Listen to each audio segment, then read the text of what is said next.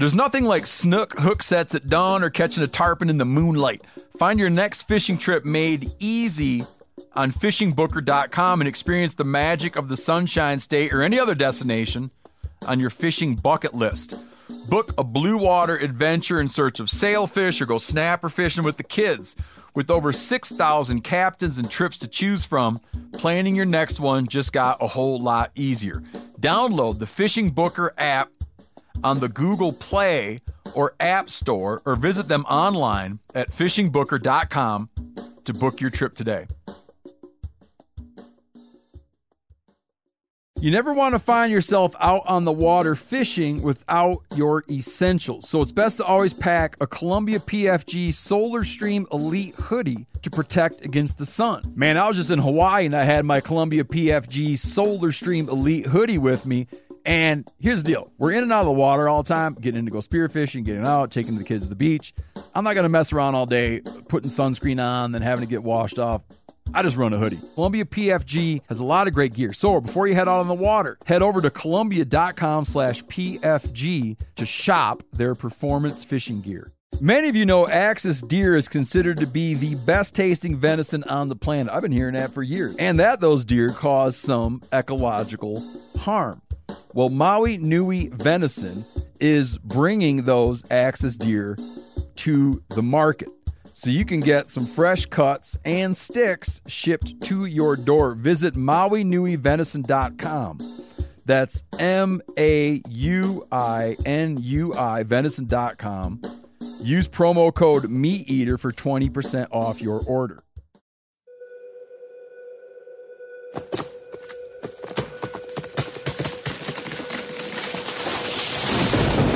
This is the Meat Eater podcast coming at you shirtless, severely bug bitten, and in my case, underwearless. Hunt, the Meat Eater podcast. You can't predict anything.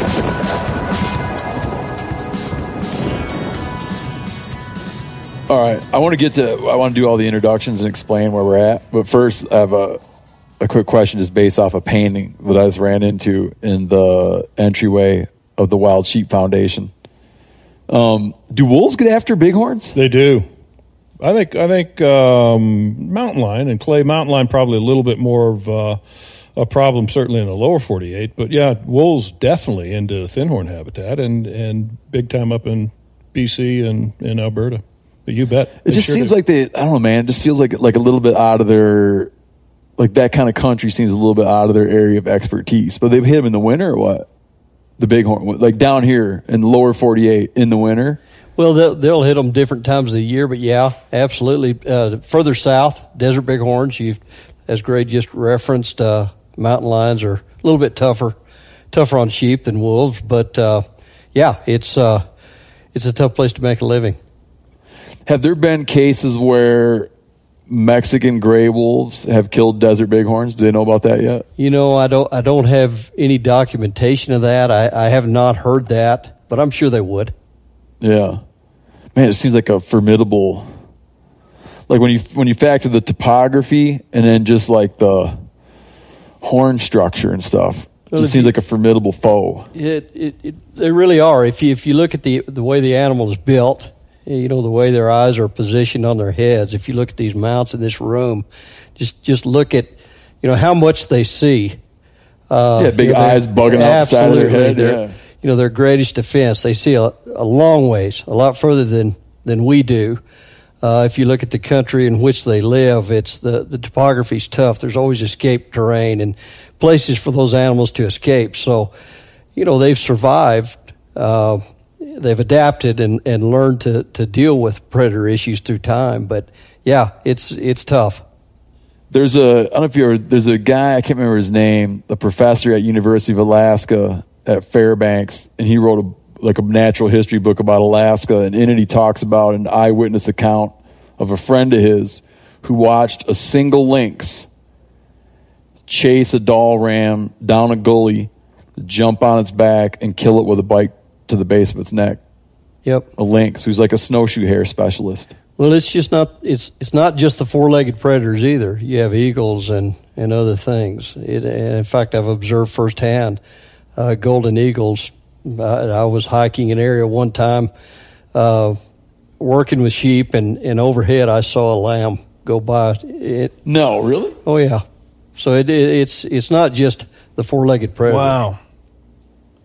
That's pretty nuts. I didn't. I heard that they kill him, but I didn't know they carried him off. I thought they just like ran him off, like somehow scared him or spooked him or ran him off ledges and then killed him. Like Well, that. Yeah, the, I observed it firsthand. They pick them up. You know, they're small, Yeah. tiny animals. Just a little lamb. Yeah, exactly. We watched a golden eagle spend 20 minutes working over a bull elk. And There's Di- two two golden. Two, yeah, working over a bull, Jeez. dive bombing his head. And you could tell this bull elk did not like it. He was agitated, man. I've, I've flown surveys and al almost had them land in the helicopter with you, and they are huge animals. All right, so we, we should probably, uh, so, so like I said, we're at the, uh, you guys call it the World Headquarters? World headquarters of the Wild Sheep Foundation. World Headquarters, Wild Sheep Foundation, Bozeman, Montana. Still in Bozeman? Still in Bozeman. It's Bozeman. Yeah, this is Bozeman. It's it's You're- almost almost Belgrade and almost Four Corners, but it's it's a So- Bozeman Bozeman address. So if I write you a letter, I put It- Bozeman you on put it. Bozeman, yeah. Um, let, us go around and do, uh, let's go around and do introductions. We'll do it like, uh, I like to do it as though I'm dealing cards. And so you're up. Uh, Garrett Long, so I'm the marketing and communications director here, uh, exhibits and sponsors manager, store manager. Um, what else, Gray? You clean toilets. Yeah, I clean toilets um, on a frequent basis. Uh, and I came over here just recently, about three months ago. I previously was the conservation leader over at Sitka, um, Sitka Gear, just down the road, um, and came over here to just do real conservation work, and it, it's been a blast. Man, it's been pretty cool.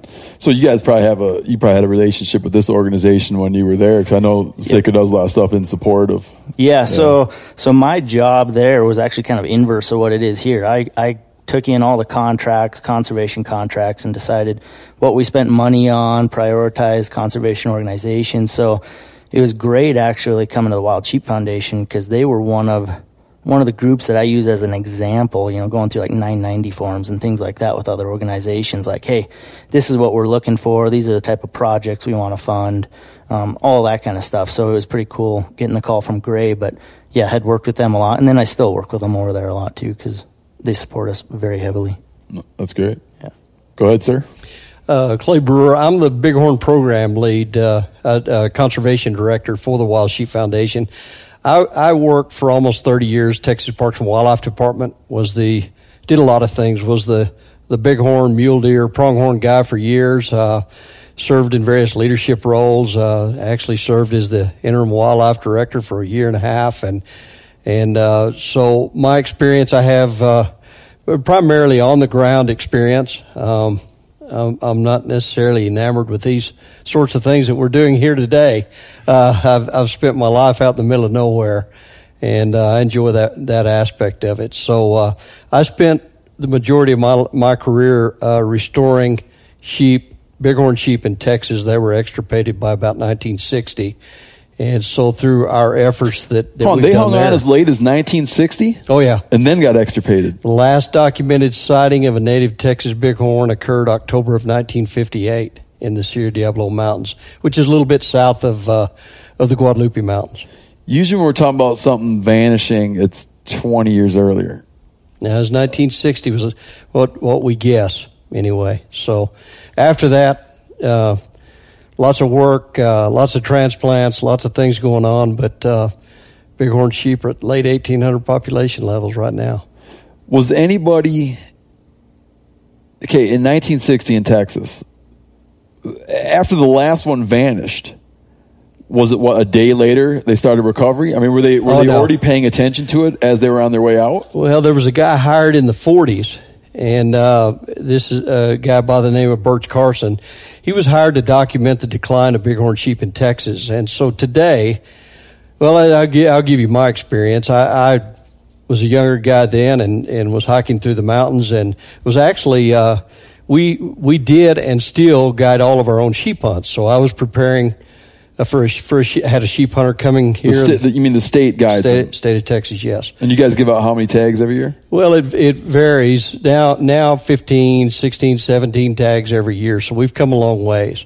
So if you draw a bighorn tag in Texas, you go out and hunt with a, you go out and are guided by a state biologist or Yeah, well, if you buy a state tag, uh, there are also private landowner tags. That's a little Okay. bit different. Yep. Uh, some some hunters prefer to bring their own their own guide, which which is fine. Uh, we like that too. Uh, it makes us no difference. But uh, so anyway, you you asked me about the did did they see it coming? And and um, Texas was no different than the rest of the states where you you hear about the domestic sheep issues, and we lost our sheep for the very same reasons. And so a guy by the name of Birch Carson was hired in the 40s to document the disappearance of bighorn sheep in Texas. And so I was getting ready for a sheep hunt and I was hiking along. It was in January and the, it was pretty cool, cool in the mountains. And, um, so I was, I was walking down the ridge and I decided to get off the ridge and I started hiking down a deer trail.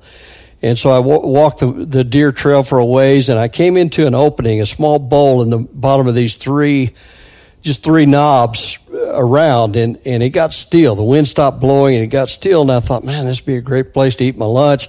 Took my pack frame off, sat down on the ground. I looked over on the ground. It said, there was a carving in the rock and it said W.B. Carson, Sheep Inspector, 1943.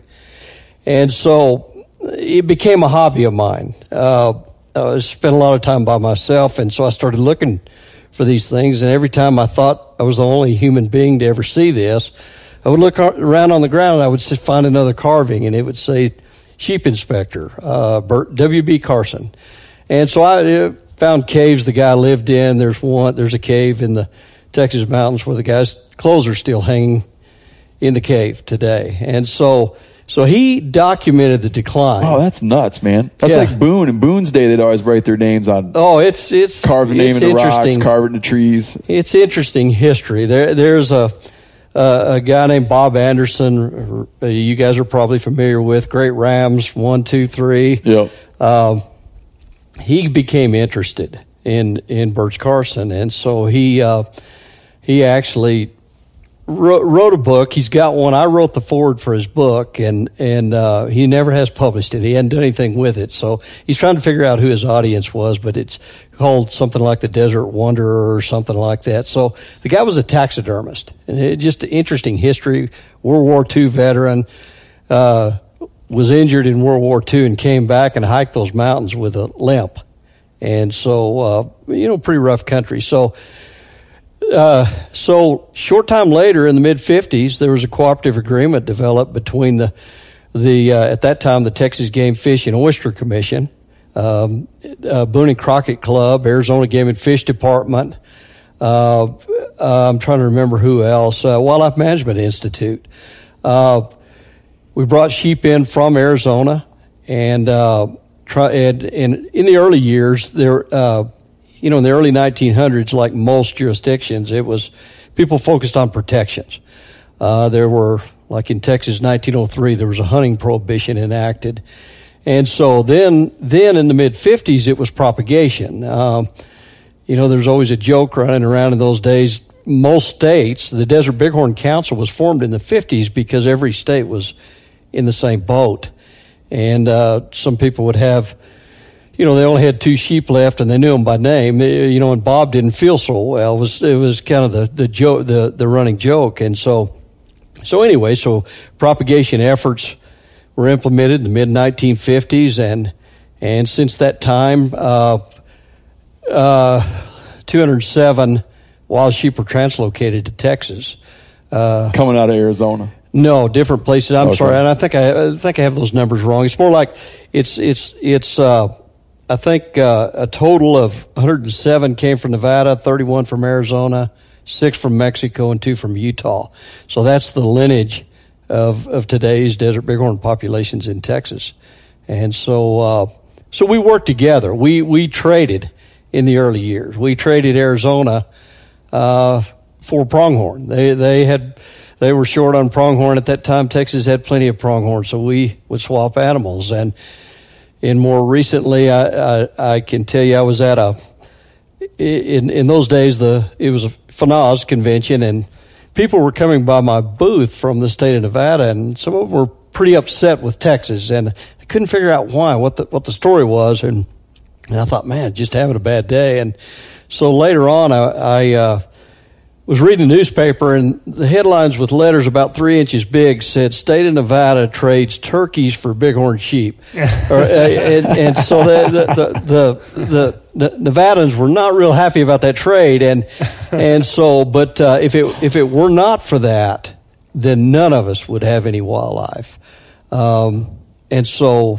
as as time went on, in our case, uh, what's interesting about that is the landowners you know, we had problems with with uh, disease issues in, in, the 30s, and and uh, lost all of our sheep later on. It was a slow progression. We lost those sheep, and so we worked. Uh, Texas is a private landowner state, 97% uh, privately owned, but uh, domestic sheep landowners raised domestic sheep, and then later on, the landowner, the very landowners that we worked with that where the problems occurred years ago are the very same landowners that helped us restore sheep today. They're descendants. Yeah. And so we did that together. And so, like I say, today we're probably 1,800 animals.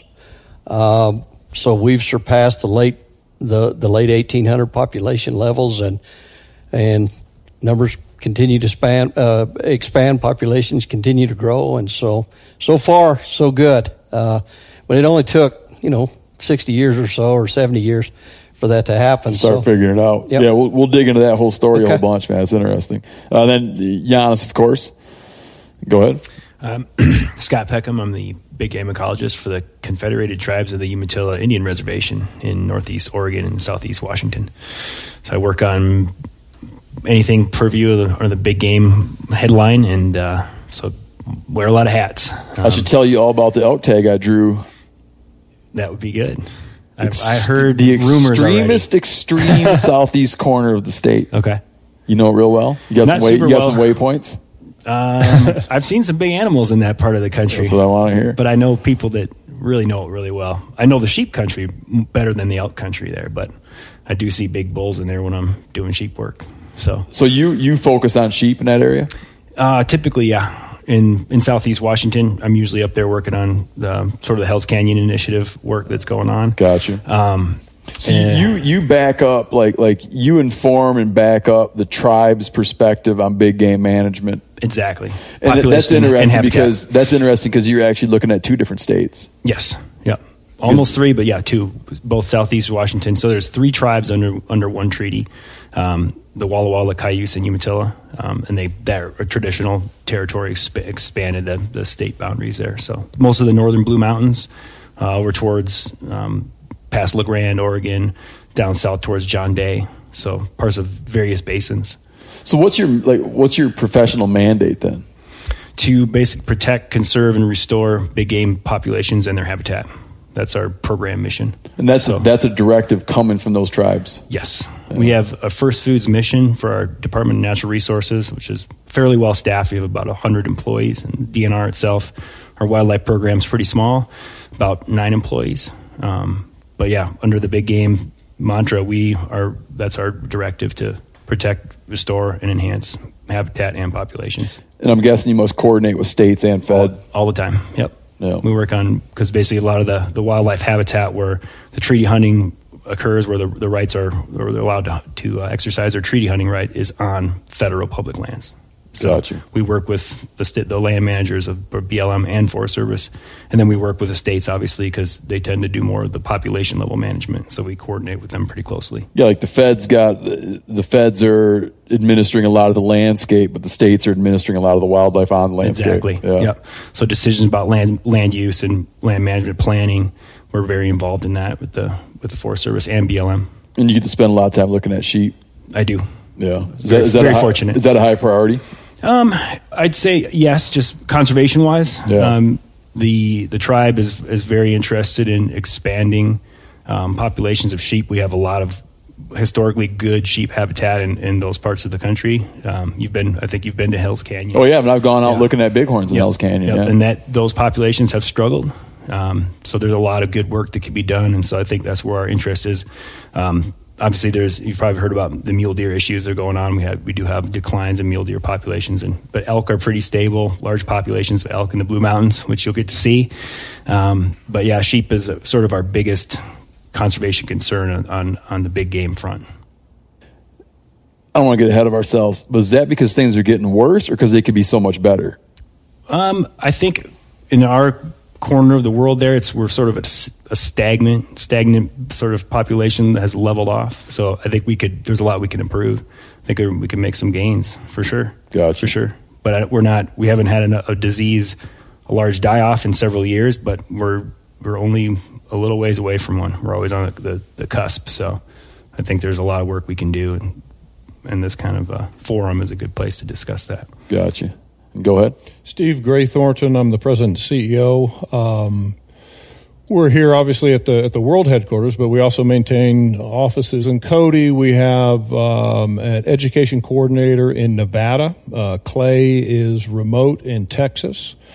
Uh, we've got a lobbyist in Washington D.C. and then our Montana uh, conservation director is also in Germany. So we, we base international operations out of Germany. We work in Kazakhstan, Kyrgyzstan, Tajikistan. Isn't it funny how everyone hates lobbyists, but lobbyists can come from any. Like people just like are like, oh, a lobbyist, and they, you register that must be negative. But to think that there are like conservation lobbyists working Yeah, in DC, you people know- always envision a lobbyist as like some guy out to do something evil. You well, know he I mean? does. He does. He does smoke cigars. So he, he, he plays. You know, he plays that lobbyist role well. You know, we. But he's out we- there. But he's out there lobbying on behalf of wildlife. He is, and he's lobbying on behalf of uh, yeah, wild sheep and wild sheep restoration. But you know, we called him our advocate and and our legislative affairs director, and finally, just just just call me a lobbyist. that's what everyone knows that I am. So, you know, we just cut to the chase, and that's what he is. We were just I was just back with him uh, two weeks ago. Spent three days uh, advocating, you know, advocating for bighorn sheep programs and thin horn sheep programs. So. So when you when you guys are doing that, like when you're down in DC, um, what are are you meeting with? Do you tend to be, be meeting with individual politicians, or do you tend to be meeting like more on the agency level?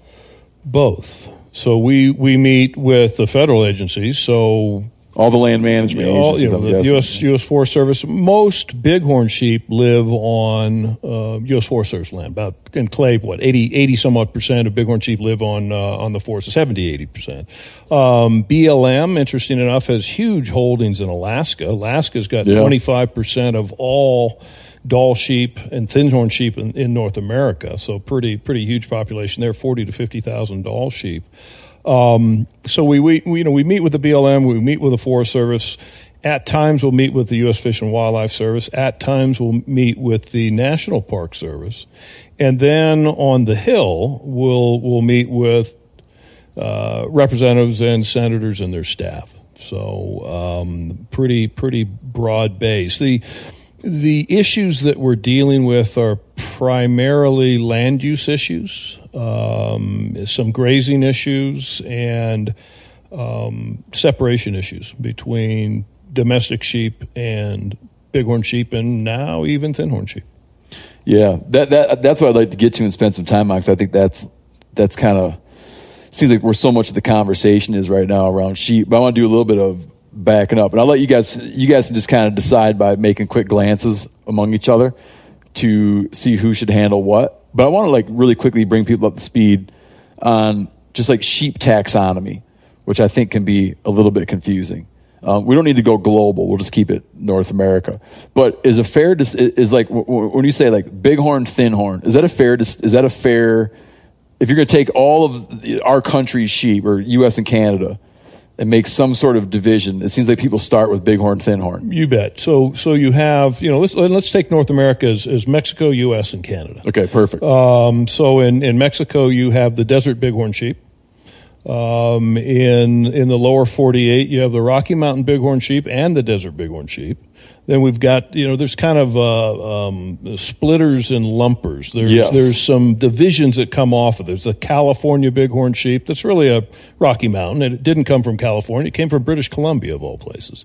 Um, there's a Sierra Nevada uh, bighorn sheep. There's a Peninsula desert bighorn sheep. So there's there's a bunch of kind of subspecies. But the bottom line is there's desert bighorn sheep, Rocky Mountain bighorn sheep, and then as we go north, You've got the stone sheep, which is primarily in northern British Columbia. And that's a thin horn sheep. That's a thin horn. And then the, the white sheep is the Dall. So the stone sheep range in BC.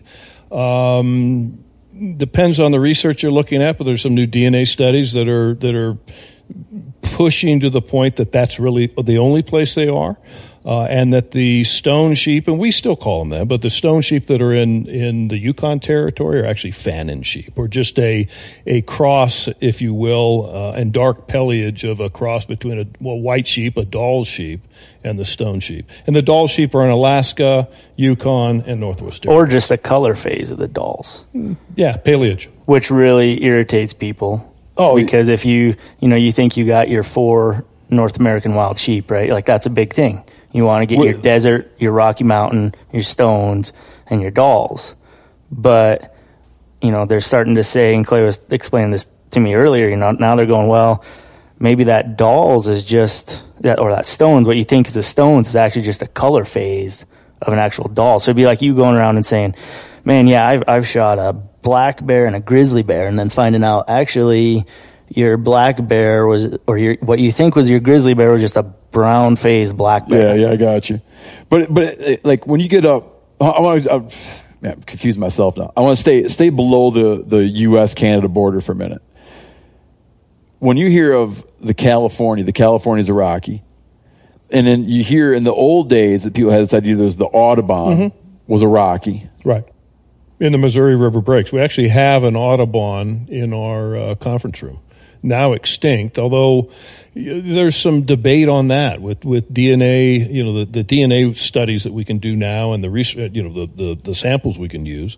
Um, there's even some conflict of whether or not the Audubon was truly a, uh, a separate subspecies. That's what I was reading about recently. Yeah, but the bottom line is we've we've repatriated bighorn sheep into the area that the Audubon was, Gotcha. the Missouri River Breaks, which is kind of the classic, beautiful, big uh, Rocky Mountain sheep of, of Montana.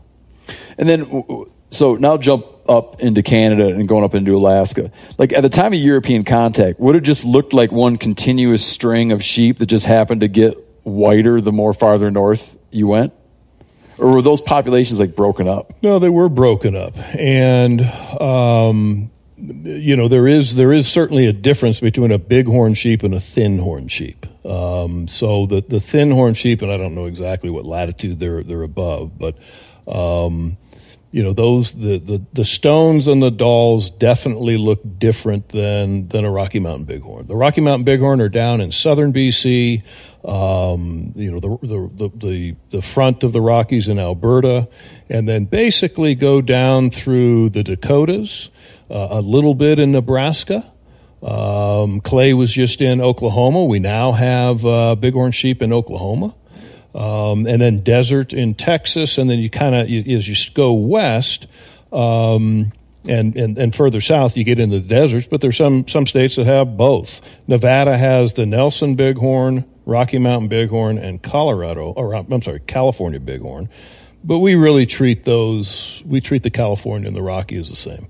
If if you look at the work and how it was done, you know everybody named something in the, in the 1800s. They everybody threw a, a label on it, and and then there was a guy named Cowan about 1940 or so uh, that that uh, actually maybe the 60s. Uh, I can't remember exactly, but anyway, he did a lot of the original work, and they were measuring skulls and horns and and looking at different ways. Well, in the 90s, uh, uh, Rob Ramey and John Wehausen uh, did some of that same work. And when it all came out, it, I mean, the, I guess the short, and I, I tend to think simple as sheep or sheep. Uh, and, and they described stones and Dalls to the north. So it's really two, two species. Uh, Rocky Mountain or, or bighorn sheep to the south and, and uh, thin horns to the north. And then the subspecies, they described three. Rocky Mountains, they said Californias are the same and there's lots of discussion. A lot of states don't agree, and a lot of a lot of folks go round and round over that. But then there was Sierra Nevada and deserts, and uh, but there were they were me- measuring orbitals and taking various gold measurements, and uh, this will be ironed out very soon. The, the genomics work that's occurring right now will answer every one of these questions. So just stand by; it's coming. Yeah, it's interesting to watch the way the genetics work has changed. Because when I was working on, uh, I was working on my book American Buffalo, and and you read, you know, back hundred years, and people had there were seven different kinds, you know, and it, it was mostly just different people not orchestrating their activities, but we're seeing something somewhere and giving it a name, and seeing something somewhere, giving it a name. Yep. And then always very eager to identify uh, populations that weren't there anymore and have it be that it was something entirely different. Well, in Texas, they uh, Texana. Uh, uh, they thought they had a different subspecies in Texas. It was most likely Mexicana, that subspecies. So it, it wasn't unique, but you'll still hear people talk about that. Are there any places in uh, Are there any places in Canada where a bighorn and a thinhorn sheep would run into each other? You know, I, I, have thought about that. In fact, we were kicking around that that very thing earlier, and and it's uh, honestly no, but again, sheep are sheep. Um, you know, they they uh, for for what we know, the chances of them crossing paths probably slim to none. Just the the habitat that they use and those sorts of things. But uh, they're like they're geographically separated. Yeah, exactly. By barriers that they're not likely to right. cross. Exactly. Yeah. You guys have some cool graphics in here that show what the where the pop like the population distribution now relative to when things were really dire and bad relative to when things were like relatively unexploited. To what year do you have to go back um, before you hit like what would have been kind of like pre-contact baseline? Meaning no extirpated, like no extirpated regional, no regional extirpations. You know that's that's a very tough question. There was a uh, Seton in the 1929. Ernest uh, Thompson, yeah, Ernest, yeah, Ernest Seton. Yeah, yeah. you know, he, what were the numbers? 1.5 to 2 million, million something, yeah. something yeah, like those that. guys paid fast and loose with oh, numbers. Oh, too, exactly. Yeah. There's no doubt about it, and and there are folks today that will that will argue with those numbers are a lot more effective at arguing those numbers than I or, am. Or at least the confidence interval is really wide on. That. Well, exactly, yeah. exactly, and so you know that that's a tough thing. But you know, if you if you try to read, uh, you know, some of the accounts, Lewis and Clark's, and you know, how much did they, you know, they talked about many many animals. I don't know what that means. Uh, but if you you know all the way you you you can trace some of that, It's particularly desert bighorns, uh, you know, 1700s and things like that when the conquistadors were traveling. You know, the the the missions, the priests describe what they observed, and it's so it's pretty interesting. But the numbers are always tough. Uh, you know, if you look at in the 50s, uh, what we do know is that numbers had probably declined to about 15,000, 17,000 animals, something like that. So they got pretty low. So unless Seton was wildly off, there was still a big reduction. There was a there was a far more than there were today you know, in, in, terms of counting numbers, you guys familiar with how for a long time the fashionable number for bison was 60 million. And like you look into where that number came from. Well, Seton kind of like collated the whole thing, but it came from basically a big herd going by. It seemed to take days to go by. Later, Colonel Dodge of Dodge City infamy has a conversation with another guy who saw the same thing. And hell, he must have been three miles away and through this, right, yep. comes this like wild estimation of how many there must be. Yep. So it is frustrating. I'm reading this book right now, Grizzlies in the Southwest, and the first part of the book is trying to collate all the cases where someone identified one. But you get into just terminology. Yep. And well, being like, is this what is this guy talking about? Like, what is, you know, whoever's keeping records during the Coronado expedition. What is he talking about when he says X? Is that what he means? Yeah, know? I don't know. I'll send you a story of the only grizzly bear killed in Texas. Uh, I just read about that. Did you? Yeah. In the Davis, Davis, Mountains. Mountains, right? Yeah. yeah. Yeah, I just read that it's story. in the Smithsonian, the skull is. Oh, okay. Yeah. yeah. So I could see that it'd be like exceedingly difficult to get a sense of what was where. But you could picture that I mean, it like it's fair to say like like you take like Nevada, you take Montana, was like more of it was sheep country than not.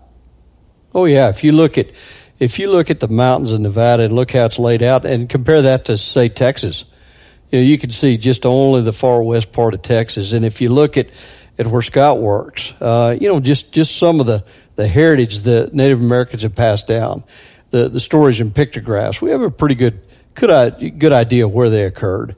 Uh, again, That, that's interesting. Just representational art, huh? Yeah. Like these people are drawing them, so Yeah, they must be familiar with them. Same, same story in Texas. I can show you pictographs of, of bighorn sheep in Texas. That, uh, but but numbers we, you know, it's it's it's an educated guess. Yeah. That's for sure. To, I think it's a fair asser- assumption to say that we had a lot of sheep, and they were their distribution was wide. Their their the use of them culturally and and for materials and food was widespread. People were the first explorers were encountering big encountering bighorn bows out way into Nebraska and out into the plains. The plains Indians were using bows made out of bighorn sheep horns. Now, wasn't So- it most common though, like right yeah out of the park? Yes, because they, use were the com- water. Yep, they were coming, Yeah. basically being traded for, and and you know their the pictograph record is very widespread. So I think it's it's fair assumption to say we had a lot of sheep. They were widely distributed. Um, a lot there was a lot of cultures that were built around sheep. Um, and obviously, I think you've probably read Journal of a Trapper, Yeah. Osborne Russell. I mean, some of his descriptions. This is a guy that's seen Yellowstone Park area in its sort of in prime form, and using descriptions of immense numbers of mountain sheep in the wintertime. So, like, I think someone that uses the word immense numbers He's of mountain seen a sheep. dozen. no, this isn't a herd of hundred or fifteen sheep on the side of a hill. It's it, the winter range was numerous. There was a lot of sheep there. Have least- you read Francis Parkman's Oregon Trail? I have not. so he he he was a historian and he wrote like at the time the definitive history of the French and Indian War, but he had health problems and was told to come out and spend time out in the West. And he comes out and travels on the Oregon Trail. And I think this is 1846. He actually winds up traveling with the Oglala Sioux. Probably was in the same camp with Crazy Horse when Crazy Horse was 13. They go up into the Black Hills to get lodgepole pine for tent lodgepoles. The guys he's traveling with get onto a big herd of bighorns and kill a bunch by throwing rocks down at them. So you get it, like that's not two. That's like a size. There must be like sizable groups if that's your hunting strategies to hurl rocks down and successfully kill a bunch. Yep, those those kind of accounts. I think we're piecing all that that information together. Cultural accounts, early explorer accounts. We know what their range is, and modern day, we know how many sheep that the habitat can support, so we can kind of piece it together. You know, like what the numbers must Right, have been like. right. So if you if you had to express like how bad it got, what's the best way to express how bad it got? Because you could is it because you don't know the beginning number, so it's hard to do it numerically. Yeah. Like how do you guys think about it when you think about restoration? Is it filling in the map or is it achieving numbers? No, it's a little bit of both. If you you know you look and you, you're referencing this map that we've got in our in our conference room, and you know let's say if we're using Seton's numbers of you know one to two million sheep, let's use a lower number of one million. Um, you know throughout North America, we reduced those in the 1960s down to 25,000. So Twenty five thousand in what's now the U.S. or what, what's U.S. now the lower U.S. U.S. Uh, all of North North America, U.S. Canada, Mexico. Bighorns though. Okay, so Yeah. so not not Not not like, not the thin horn. The thin horn range is actually still distribution still pretty much the same. yeah because they haven't come up against like the obstacles, right? No, they haven't, uh, and that's and what that's what they're trying to prevent. But but the bighorns did. So you know you're looking at you know if it's 500 or 1 million or 1.5 or 2 million dollars, we or 2 million um, sheep, we reduced those numbers down to 25,000 by the late 1960s. Today we're at about 85,000 bighorn sheep in in Canada, U.S. and Mexico. So, they got, I mean, it's been a good them as low as restoration. Twenty five thousand. 25,000 in all of North America. and, and and at the I, I want to talk about why it got that way but at the low point with sheep were you then finding that you had states i know we talked about texas were there multiple states that had completely run out You bet. You bet. You know, you, if you look at you know, some of the data that we'll show, you know, we'll we'll reference remnant population. Some were just gone. Texas gone. Um, Nevada was down to a remnant population. They're a they're an absolute incredible success story. You know, they had they had hundred or two hundred. You know, what does remnant mean? Two hundred sheep. They're up to eleven thousand desert bighorns right now. They probably got about twelve thousand to thirteen thousand bighorn sheep in Nevada today. and they were down to what's called a remnant which is remnant in, in the nineteen seventies. Yeah. which would be sub 100 You bet. So it's pretty amazing. um, w- what states were like the big holdouts Wyoming strong. Really? Like so, the Wyoming, stayed strong. Wyoming did pretty well. Um, I think Montana did pretty well. Like hanging on to Colorado pretty well, but still, Who was who was housing? Uh, what states provided the last refugia for the deserts? Desert bighorns. Like what states would had like wound up when all the smoke cleared? Clay, Arizona, Arizona. uh, New Mexico. Did no, no, Yeah. no, New Mexico was down. So They were way pre- down. Pretty much, pretty much Mexico and and and Arizona. California, you know, they I, I, I don't remember how low the numbers got in California. Uh, Nevada's got. I mean, most of them are remnant. It it was rough. And Mexico held on to some. Mexico did. Um, In the Sierra Madre, where you know, most of it was just well in the Baja. oh, okay, all right, yeah, Yeah, I'm, Baja, I'm, I'm Sonora. part of the country, yeah. So yeah, Yeah, because Baja, man, like as far as like uh, re- representational art, yes, Baja North. yeah, then- you. I've been spent time down there, man. There's tons of pictographs, pictographs, Oh, yeah. of big horns and mule deer. You know, and they've and they've held their own even today. I mean, they've they do pretty well. Um, I mean, there are a lot of sheep uh, in Sonora alone. I, I I can't remember the numbers exactly, but there are probably in Sonora, Mexico alone, probably seventy five hundred sheep just in that state. And then Sonora? yeah. yeah, we hunt down there. I never run into one. Must be in the wrong part of the. um, what was the dry? Like, I kind of already know this answer because I know it was like disease and pot hunting, but like, what made it so bad? Like, how did it get so bad? Well, there were there were lots of things that a combination of things. Um, civilization, uh, railroads Just were moving in a, in through. a blanket term, yeah, uh, and all the wonders that it brings. Yeah, and, and Scott can speak to the stuff a little bit further north, and but as far as the the stuff in in the south, eh, you know, if you read Texas history, the railroad came through, and you'd read accounts where you know they were f- feeding railroad workers, uh, and a guy would hunt meat for the railroads, and he would hit the hit hit where our prime habitat is, and he would say, "I had them in a box canyon, and I got every one of them," and and so he would take the meat back, feed railroad workers, but it, it was disease issues and, and competition for forage and uh, limited water and forage with, with domestic livestock that it, that had come in later, and and people were trying to feed their families. It was tough places to to make a living. So if you if you break out, like let's say you break out market hunting, um, and who was that famous uh, photographer that used to work out of Miles City, uh, Huffman, L.A. Huffman? He he was taking pictures in the early 1880s of market hunter camps where they had just all kinds of bighorns lined up that they're killing along the Yellowstone. But if you were going to take out, if you're going to divide it like, ha- let's say you had habitat issues, okay, so grazing competition, water, whatever market hunting and disease are are they tiered out or are they all just equal players Oh no, it's uh, if typically if you if you're trying to piece the story together that Scott described, you typically look at land use history and you look at look at how things occurred or what might have occurred. And today the the greatest obstacle that we face is disease. And so chances are that was the greatest threat, the thing that caused the most problems in the, in the 1800s, uh, along with those other things. But but in in my view, it would be diseases uh, and competition for forage um, and limited water in the desert environment anyway. Yeah, that's uh, totally fair. Um, just to give you a perspective, like if you think about it in in terms of grazing, and um, let's just use a Northeast Oregon, Oregon example in that that corner of of Oregon, uh, Wallowa County, where Hell's Canyon is located. There was about the turn of the century, there was th- three hundred thousand sheep grazing in that county. no Yes.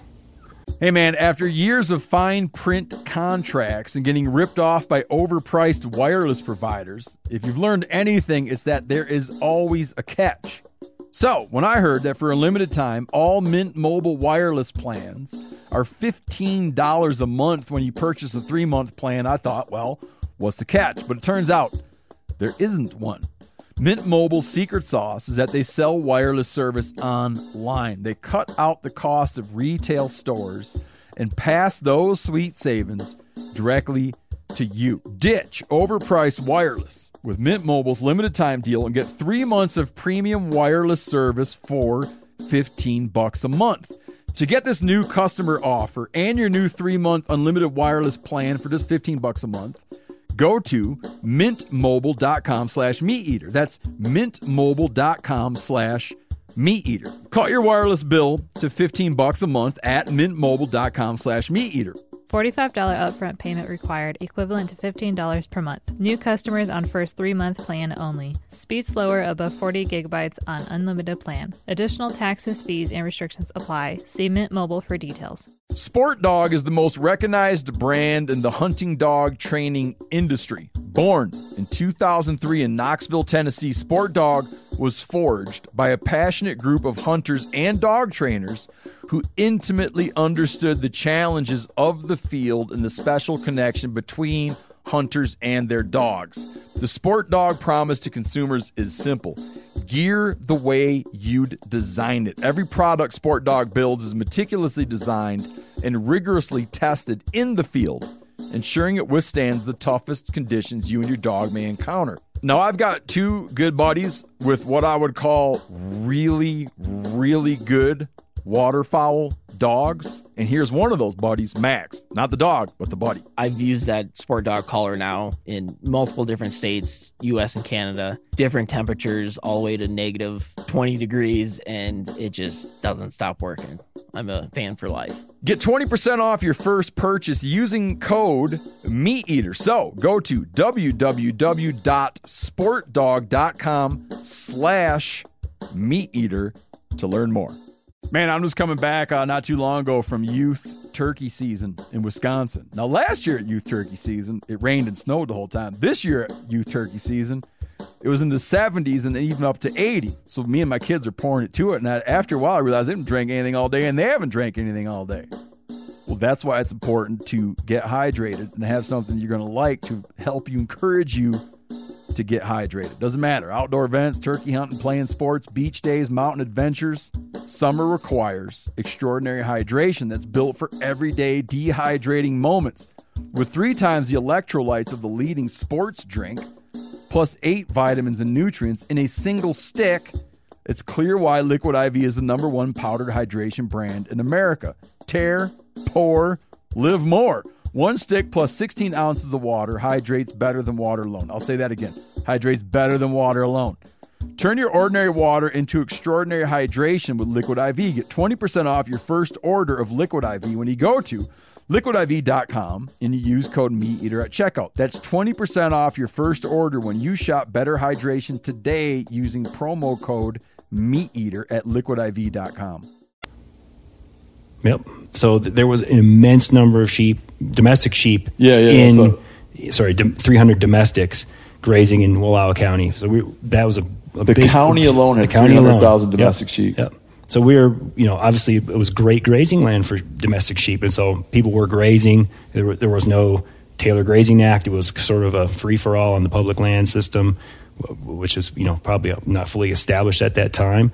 Um, and there- we had a lot of sh- a lot of domestics right in the bighorn habitat. So we should probably talk about the disease, like disease. When we say disease carried them off, is it a host of diseases that hits bighorns, or is it a disease that hits bighorns? It is a disease complex. So there's Clay can fill in the gaps, but there's based on our last decade of research. I mean, it's it's been an evolving story over time where people are just, we're constantly learning new information all the time as our techniques get, in science get better and and uh, our experimentation gets better and our insights get get better. Um, but what all the re- research points to now is it's one particular bacteria that these our our North American sheep did not evolve with. So they they're hosted by the domestic species.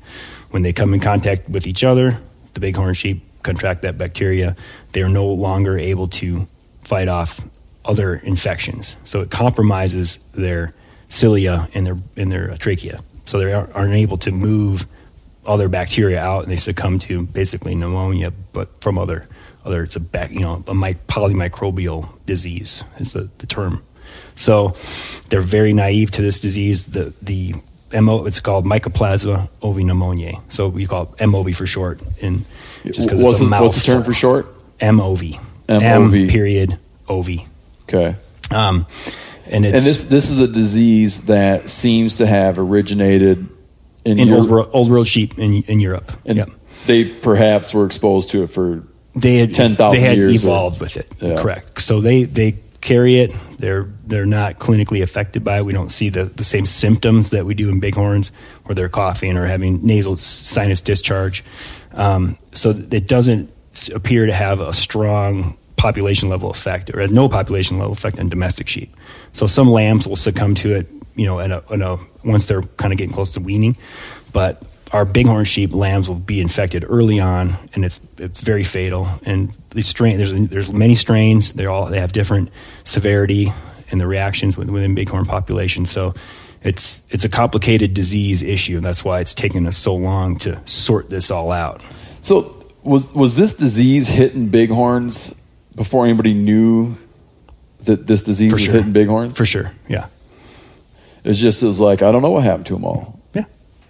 I, I mean, if you think about the habitat that these animals live in, how frequently do we, how, how well studied our herds now with our with our level of technology and our dedication? But back in the 1800s, I don't know. I don't know how many people were looking at them. Yeah, Steve. You know, you, you, gone. you look. Um, uh, you know, a, a great analogy would be looking at what we did to Native American tribes with smallpox. It's you know it's so similar. Um, and, and when we talk about Mycoplasma ovipneumoniae as a setup agent, um, you know, kind of in, in, in lay terms, even though they're not the same, you know, it, it, it's kind of HIV in sheep. Uh, you know, HIV is an immune def- deficiency. This is not. This is a bacterium. It's a, path- a pathogen, but it's a setup agent. So, um, you, you know, you Joe was 32 years old, and you heard he died of pneumonia, and you go, "My God, you know, Joe's 32 years old. How does a 32 year old guy die of pneumonia? Oh well, you know, he had AIDS, he had HIV, and compromised his immune system, and he got pneumonia and died. Okay. Very similar to what's happening with sheep, as, as Scott had pointed out, that the uh, mycoplasma pneumonia or imovie lays down the cilia in the esophagus. Uh, and allows other other bugs, other pathogens, other other other bacteria to get down into the lungs. They can't cough it out. The cilia is not moving it out. They get sick, and then we, you know, what we used to just say is, well, they died of pneumonia. Well, actually, they probably died of something else, but MOV, as, as we're able to study it more and more and more, MOV was present. There's there's a litany of other pathogens, uh, Mannheimia hemolytica. There's there's new research that uh, is looking at um, uh, nasal tumors. Is so it's you know these these sheep, which which a mountain sheep, when you look at where they live uh, in some of the harshest climates in North America uh, some of the most unique climates in North America. Uh, the sad thing is, is from a from a respiratory standpoint, they're pretty darn weak. Um, our vice president of conservation, Kevin Hurley, says it. I think pretty pretty succinctly. He says the damn things are born looking for a place to die. Um, so there, you know, it's it's a it's it's challenging. Um, it is a disease complex, and, and every time we uh, we you know Wild Sheep Foundation has spent millions and millions of dollars into disease research. We endow a chair of wild sheep disease at Washington State University. Um, every rock we overturn that we think we've got the solution, we ah, this is this is it. This is now. Oh, there's four other rocks underneath it that we uh, un, un, you know unturn or overturn those, and there's four more other questions that we don't know the answer to. So I, I want to explore the timeline a little bit on on the numbers collapsing, but no one really knew where we started. No one had done like this exhaustive analysis of where sheep exist and how many there were. But just like any anyone who's paying attention can't miss the fact that they're vanishing. At what point do, do people, like this organization or other individuals or state agencies, at what point do people go like, "Wow, we need to like get on top of this and start taking some step"?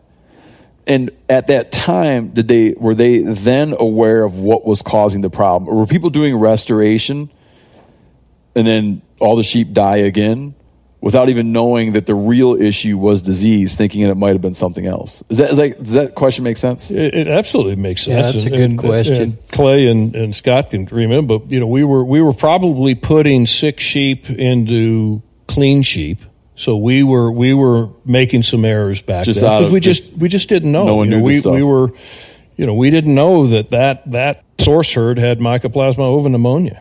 Uh, and so we plopped in, no doubt, in, in transplants, we prop, plopped in sick sheep on top of clean sheep. So that became the like, like that became the primary restoration tool was transplanting sheep.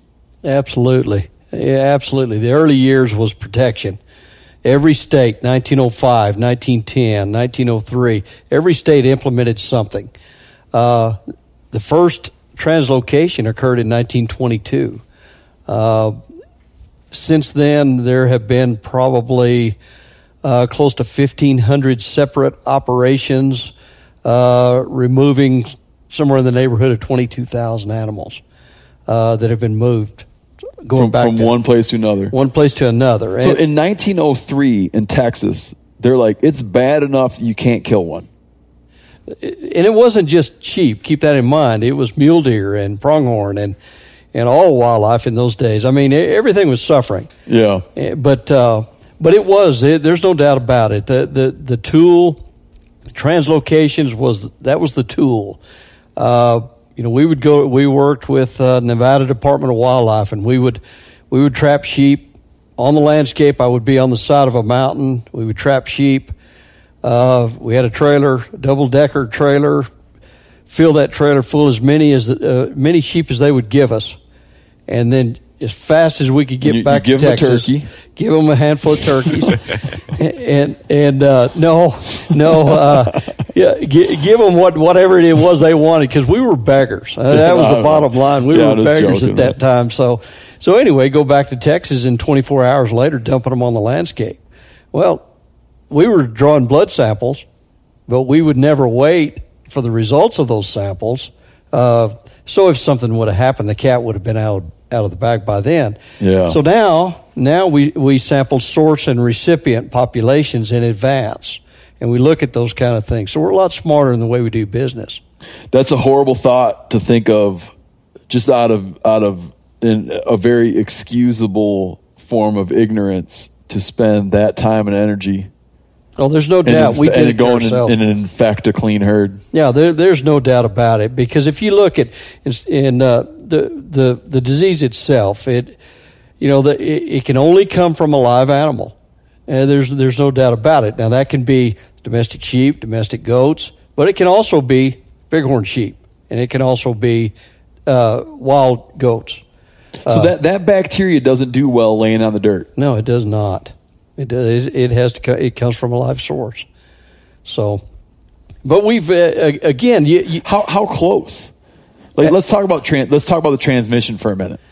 I don't know. Whether, uh, I'm, I'm going to let It's a Scott. little bit of a rabbit hole, but we can. yeah. because it's not We well don't- understood. I'm just talking about like okay, you got a sick.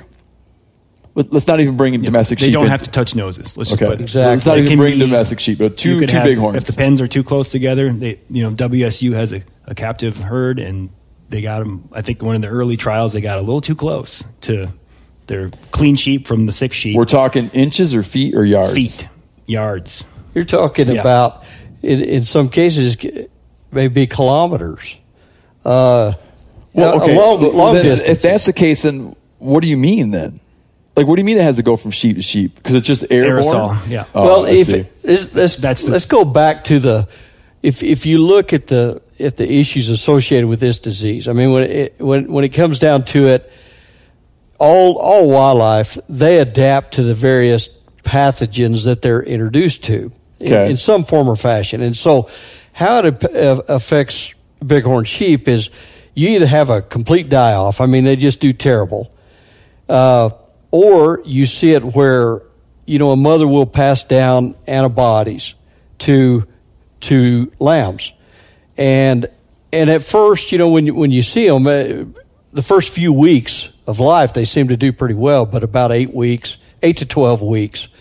Uh, something like that. Then, then you start seeing issues, and then you have complete lamb die-off. So, so in other words, you have complete die-offs. Then you have no recruitment for decades. And then the other part of that is that you have some sheep that, for whatever reason, they don't die, and they go from herd to herd, from this one to The that. one. typhoid Mary. Typhoid Mary. That, that So they become a carrier who's not that affected. It is a carrier that sheds that disease to other populations. So bighorn sheep move. They I mean- move, and the other thing is they they are long-lived species generally in the absence of disease. You know, ewes can live close to 20 years, and rams are you know kind of the 10 to 12 is a long long-lived ram. So some of these particular carriers can be alive for a long time, moving around and keeping that disease in the herd, and it's not able to fade out. How much do you guys see? Uh, how how much have you seen bighorns move?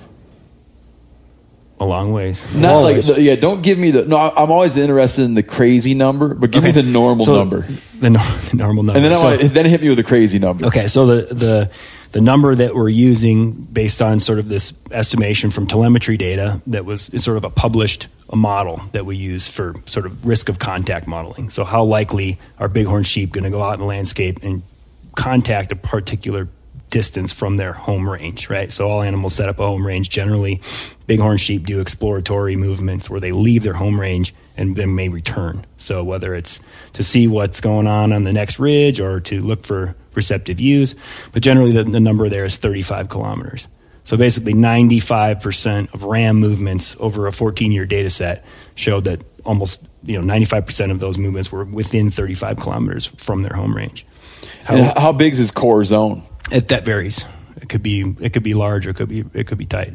Just depends on the habitat, and yeah. the particular individual. So some individuals may have small home ranges, some might have larger. So the the crazy number is a little um, a ram that came out of the Lostine herd just this past couple of years. Where- he- where is that? Uh, near Joseph, Oregon, Okay. Enterprise and Joseph, Yep. up in the Wallowa Range. Yeah, I know- I know that area, Yep, yep. So he took a little walk and he went on a loop. So they were they collared him. He showed up, I think, on somebody's deck, and was just taking. And he they, they took a good photo and they recognized sent him to the Hell's Canyon Initiative folks, and they recognized him as 12 LO 27. Hey, that's a we ear tagged him as a lamb, so they knew they had a definitive age on him. And he went across the Snake River, the Salmon River, and then over into the Clearwater drainage in Idaho. And they put a collar on him at some point. They actually put three collars on him because they kept failing him. So he got caught two or three times with a helicopter, and I think he got darted once. So, and he made a 378 mile loop through seven different home ranges of bighorns, and he was out in some wheat fields and crossed a bunch of highways, and so he went 125 miles from his home range and covered in that year and a half time or so with the collar. He covered 378 miles, and then died on a remote point in Hell's Canyon. Natural causes. Pres- presumably, yeah, that was during. I think it was during the winter, so they would, couldn't get in there with any other way besides a jet boat. So I don't, I remember how long it was when the collar went on mortality until they went and recovered it. So he just went on a cruise. He was just like, yeah, yeah. So I mean, it kind of just demonstrates the behavior potential of these animals. That some of them are going to move, and they show up in town. You know, when, when you're when you have a civilization at the bottom of a nice canyon that joins up to another big canyon, they're going to come through, and it happens pretty regularly. All right, so especially this- in that in that landscape of Hell's Canyon, Lower Hell's Canyon. Yeah, so this brings up like that brings up a big question. So how we haven't really set up like what needs to happen here if we know what needs to happen.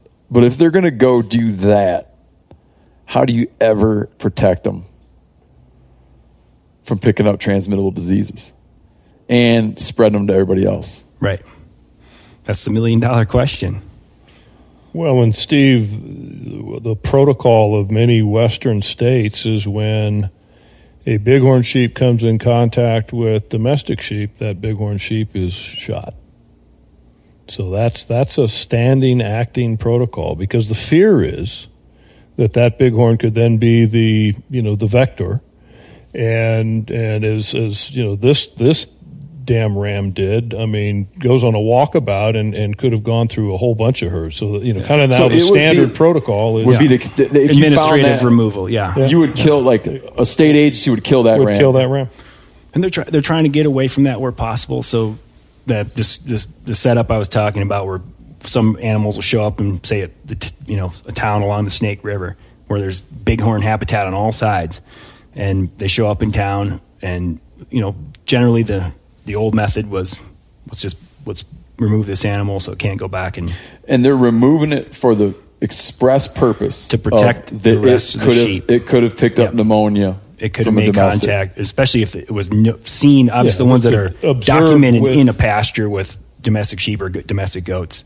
You know, most of the time. Or, but what they're trying to do now is based on the proximity to WSU, is that we try to put you know dart the animal, live capture it, then hold and test, or else take it to the WSA, WSU uh, facility. And so it becomes a research animal, basically. I'd like to. This this was like my big aha moment when I came here. Right, I was sitting with our biologist across the hall, and and he just kind of said it like it was just something that oh, it just happens.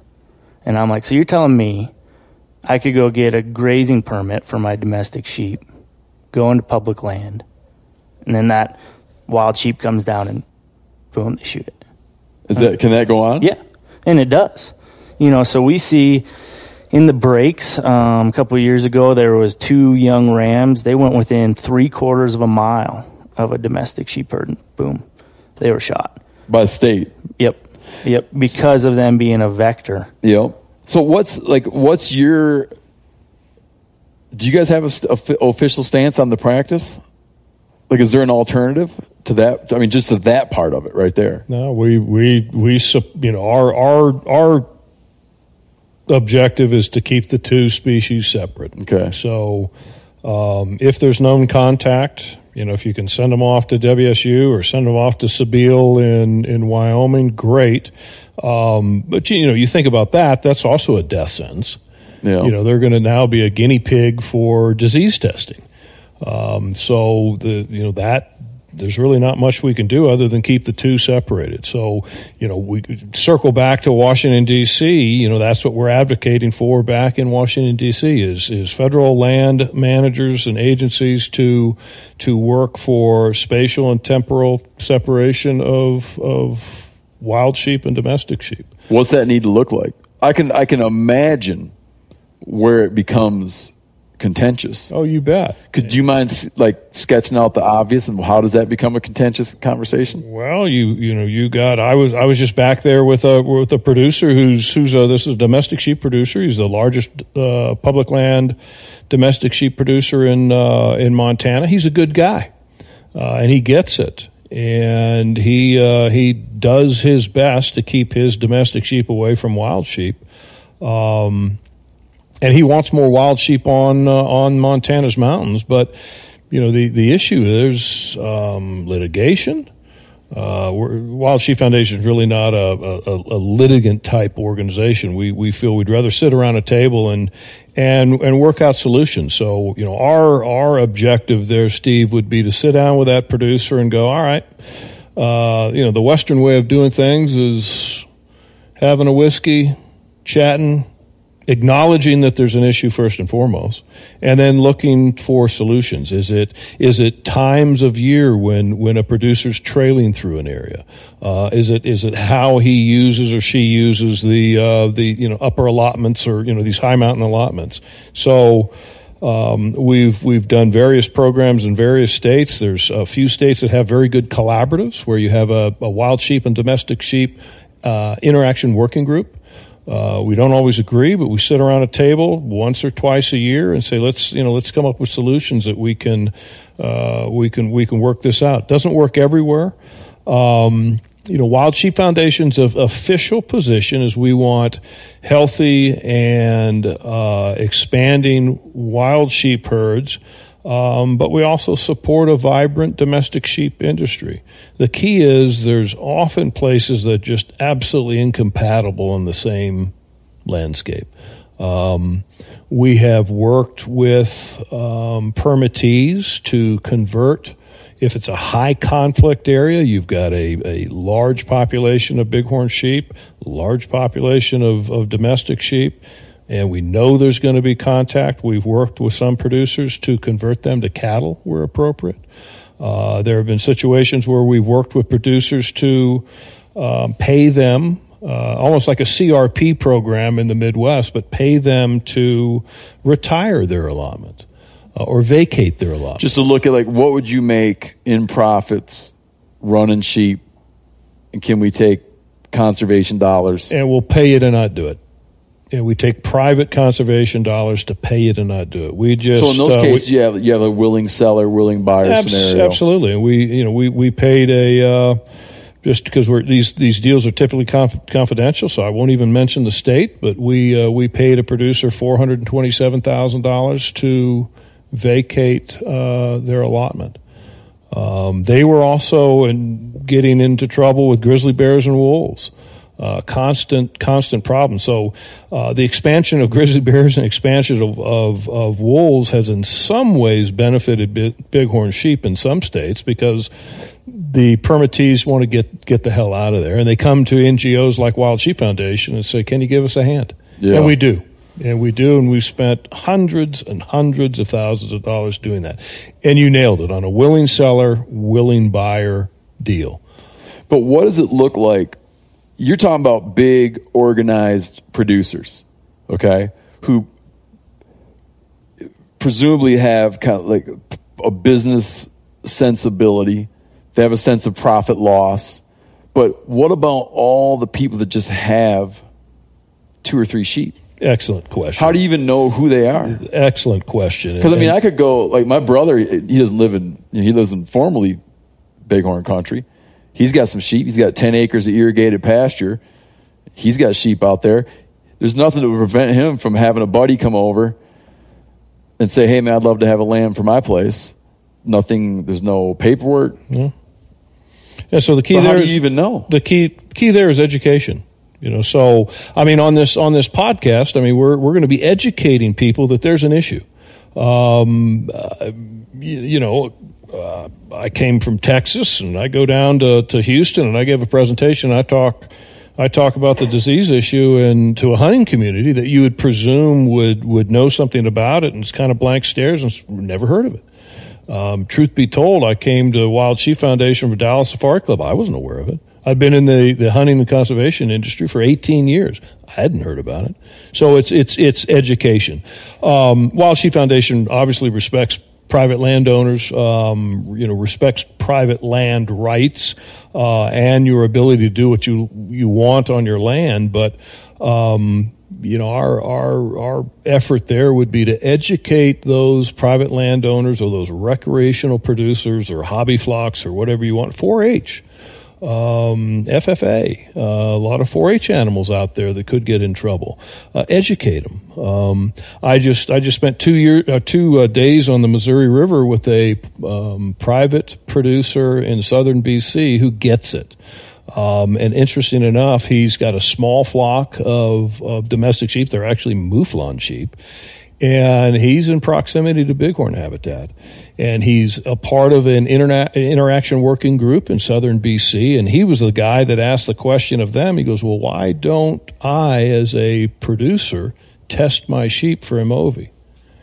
He did and he's got an MOV free flock, and he's now one of our biggest advocates as a domestic sheep producer uh, for MOV free flocks. So that would be potentially one of the solutions in the yeah, small that, that's, areas. that's pretty interesting to think about because I mean, you know, a lot of states have managed to get brucellosis out of livestock herds. You bet. You is, bet. is that an area of interest to think that you could expand Absolutely. The- pneumonia-free sheep? Well, they would, you know, they'd be MOV free sheep. There's a Dr. Tom Besser, who's our Rocky Crate endowed chair. He's at Washington State University, probably one of the world's foremost experts on this issue. And, and he's advised us that if you have an MOV free domestic flock, that's about a 97% solution to this issue. So that, that is exciting. Um, but there's a fly in the ointment. You don't say. Scott Scott just talked about that ram that did a 300 some odd mile walkabout. Yeah, if he's well, infected. so we've got, you know, we we know that um, MOVI is not endemic to bighorn sheep, but MOVI is now resident in bighorn sheep. So we have herds in, you know, we're in Montana, so we have herds in Montana that they test positive for MOV.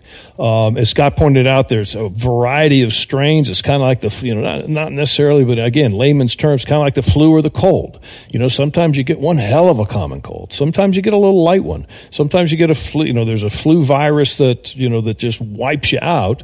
Uh, other times it's not so bad. Uh, same thing with, you know, strains of MOV. Uh, this, this bighorn may be able to live with it. Well, now here's the fly in the ointment. What if we have a private land domestic sheep producer doing the right thing, spending tons of money the, to do it, ton, tons of money, testing his or her sheep. They're MOVI free. They make sure they only bring in stock from MOVI free, and we get a wandering bighorn that's MOVI positive. Yeah. Now we've now we've switched the the dynamic there. And you know the the, we, the fact is we've got to be intellectually honest and go we're still back into a separation scenario. Now we're trying to separate, you know, these MOV free, clean domestic sheep from a potentially um, infected wild sheep. The truth of the matter, if we we're going to have to think different, we we can't continue to do the way we've done in the past, and I, I think there are opportunities that we miss. Um, and, and, I want to emphasize the work that was done. Uh, Gray mentioned private landowners earlier we restored bighorn sheep in Texas with private landowners. Because uh, you, didn't, you didn't have a choice there. Absolutely, yeah. absolutely. So we figured out a way to do this together, and these these are people who care, and and our goal is certainly not to put people out of business. Uh, it, to to me, the way we do this is we figure out new solutions, better way of doing business. We sit down at the same table. We don't play the politics. We we we stop denying that the disease exists. It's it's real. You asked me a question or asked us all a question earlier. Didn't you have any ideas? You watched those numbers decline.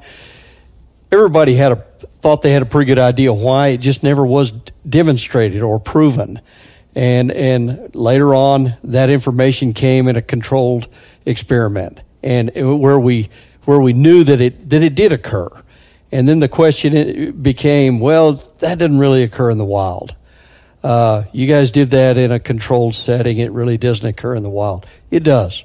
So the, the first the first thing we have to do is acknowledge that we've got a problem.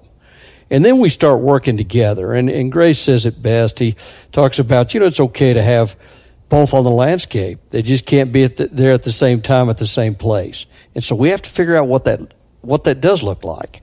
Uh, but we are going to have to think outside the box. How, how uh, you know, how do how do we do things? Uh, is it I, I, I, know and, and, and probably will suck the air out of this room, but we allow private landowners in Texas to benefit from sheep tags. There's an incentive there uh, for landowners to work with us, and it's worked extremely well. Um, landowners are willing to do whatever it takes. We conduct, we uh, landowners allow public hunters on their property to hunt. Uh, we hunt each other's property. We we do research. We capture sheep on private land. So there there are lots of other examples. That's like, just one. Like in that model, you're going for a thing where you're trying to change the landowner perception of what it means to have sheep.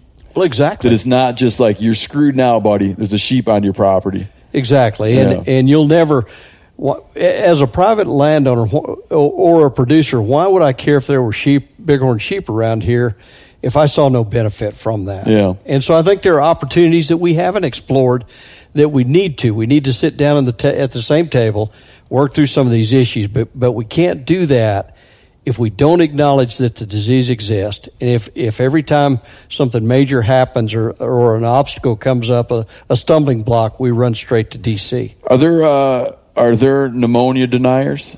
Oh, absolutely. Really? That seems to be a common theme across a handful of wildlife right, diseases. CWD deniers have come yeah. on absolutely. recently. Well, there's deniers, and then there's users of. You know, we've seen it used as a leveraging tool when we they know that we'll pay to play. Gotcha. You know, they'll say, hey, you know, hey, we're going to bring in some domestics in here. What do y'all think of that? Right. or you know, there's a guy in in Gardiner somewhere. Um, he got pissed. He lost his grazing allotments and said, "All right," and brought in domestic sheep. Well, we lost 43 sheep that winter. just because he was like, "Well, I'll show we, you." we had a we had a guy down in Wyoming that uh, he was basically a cattle producer, but he had he had cattle allotments up to eleven thousand feet in the mountains in the in in prime prime bighorn habitat, and he had, he was you know not not the not the best grazer in the world, and he'd gotten in trouble with the BLM constantly, and he lost his BLM cattle allotments. He goes, "Fine." I'm going to put domestic sheep on my deeded land up at 11,000 feet, right in bighorn habitat. Now, what are you going to do? So, you know, we. So then know, he's just doing like he's Well, just, re- what- it's just retribution. that's wildlife terrorism. Yeah, that's Yeah. wildlife terrorism because he, you know he knows, you know. So as, as as Garrett said, you know, you've got you've got people, you, you got deniers, and then you got those that'll use it as a, as a weapon. Well, and that that also occurs on just the different public lands issues. Uh, there there are some who would use use the grazing part of it as as or the anti-grazing part of it. Uh, bring br- bighorns into that just just to lay that on the table. In other words. Uh, it's all about where it might be about public land grazing. That's not what we're about either. It has nothing to do with that. Our, our I, don't follow what you're saying. well, eh, one of the one of the public land guys can say it say it better. There are we have uh, there are some groups who would use bighorn sheep to say that we don't want any grazing on public land, so let's use bighorn sheep to accomplish that. So, so someone who had an agenda where they felt like they weren't so much pro bighorn as they were Anti-grazing. anti-grazing on public lands, and they'd be like, "This would be a great place for some bighorns." Exactly. because I know that I can that I'll be able to manipulate Right. that into achieving my other goal. And that, that's not that's not our mission. Our our mission is is simple. We put and keep sheep on the mountain, and and if we're going to do this, we're going to have to do it together with livestock producers. And I think there's some really good examples out there where of people working together. Uh, uh, Well, I think that the the key, like you know, I've met with and have spoken with a lot of very effective players in the conservation space. People like the, the people in this room in this organization who have a long track record. And the, the, the thing that I find that these groups are in is you're in the middle, and you got some crazies off to each side. And you're trying to guide, right? You're, you're trying to keep this thing moving along with some pretty radical fringe elements probably barking at you from both sides. absolutely. You know, and, and then I think you know going back to he just keeps preaching education, and it's huge. Huge. You know, I've worked with, uh, spoke with your buddy Ryan Callaghan a lot. Like Mm-hmm. he talked to these companies who one of their biggest things is wool. You know, and they're always preaching that they're selling great wool products. Well, where do you get it? Yeah. You know, you, you have some people that are They get it from New Zealand, I think. They do, and Yeah. so they're safe, right? Same with Sitka. They're safe, you know. So talking with Sitka and First Lite, and being like, "Hey guys, you guys want to talk about where you get your wool from, or maybe where you shouldn't?" You have some groups that say That's we're we're environmentally friendly, you know, because we source our wool here locally, and there's not these shipping things and all that. And then you go, "Well, where do you get it?" And they go, "Oh, Colorado." And you go, "Oh." So you're just killing. You know, I sat next to Yvon Chouinard up on stage talking about how, yay, if you're sourcing your wool west of the Mississippi, you're probably contributing to the die off of bighorn sheep. And that got an interesting. Re- I mean, Yeah, that's a bold, yeah, it's a bold statement, man. Yeah, well, I mean, you know, and Or it's like good- not, I should say a bold statement, but a statement that people could read into pretty heavily. Yeah, it will, and you know, I I probably should have followed it up more, but people just don't understand, and a lot of times these people building the garments don't understand. Talking with, you know, Ryan Callaghan is a very educated dude when it comes to conservation, and a lot of these things he did had, no idea about. So, So if we it's talk about if we look at this like the separation thing, the separation idea. Um. Well, well, first I'm to address something you just brought up. Is there? Do you guys have a? Is there like a? Is there a the, the equivalent of like labeling something organic or labeling a, uh, an organization to be of a certain pedigree of 401k nonprofit? Like, is there? Do you guys have a way where you like are certifying or, or giving a stamp of approval to certain producers for practicing?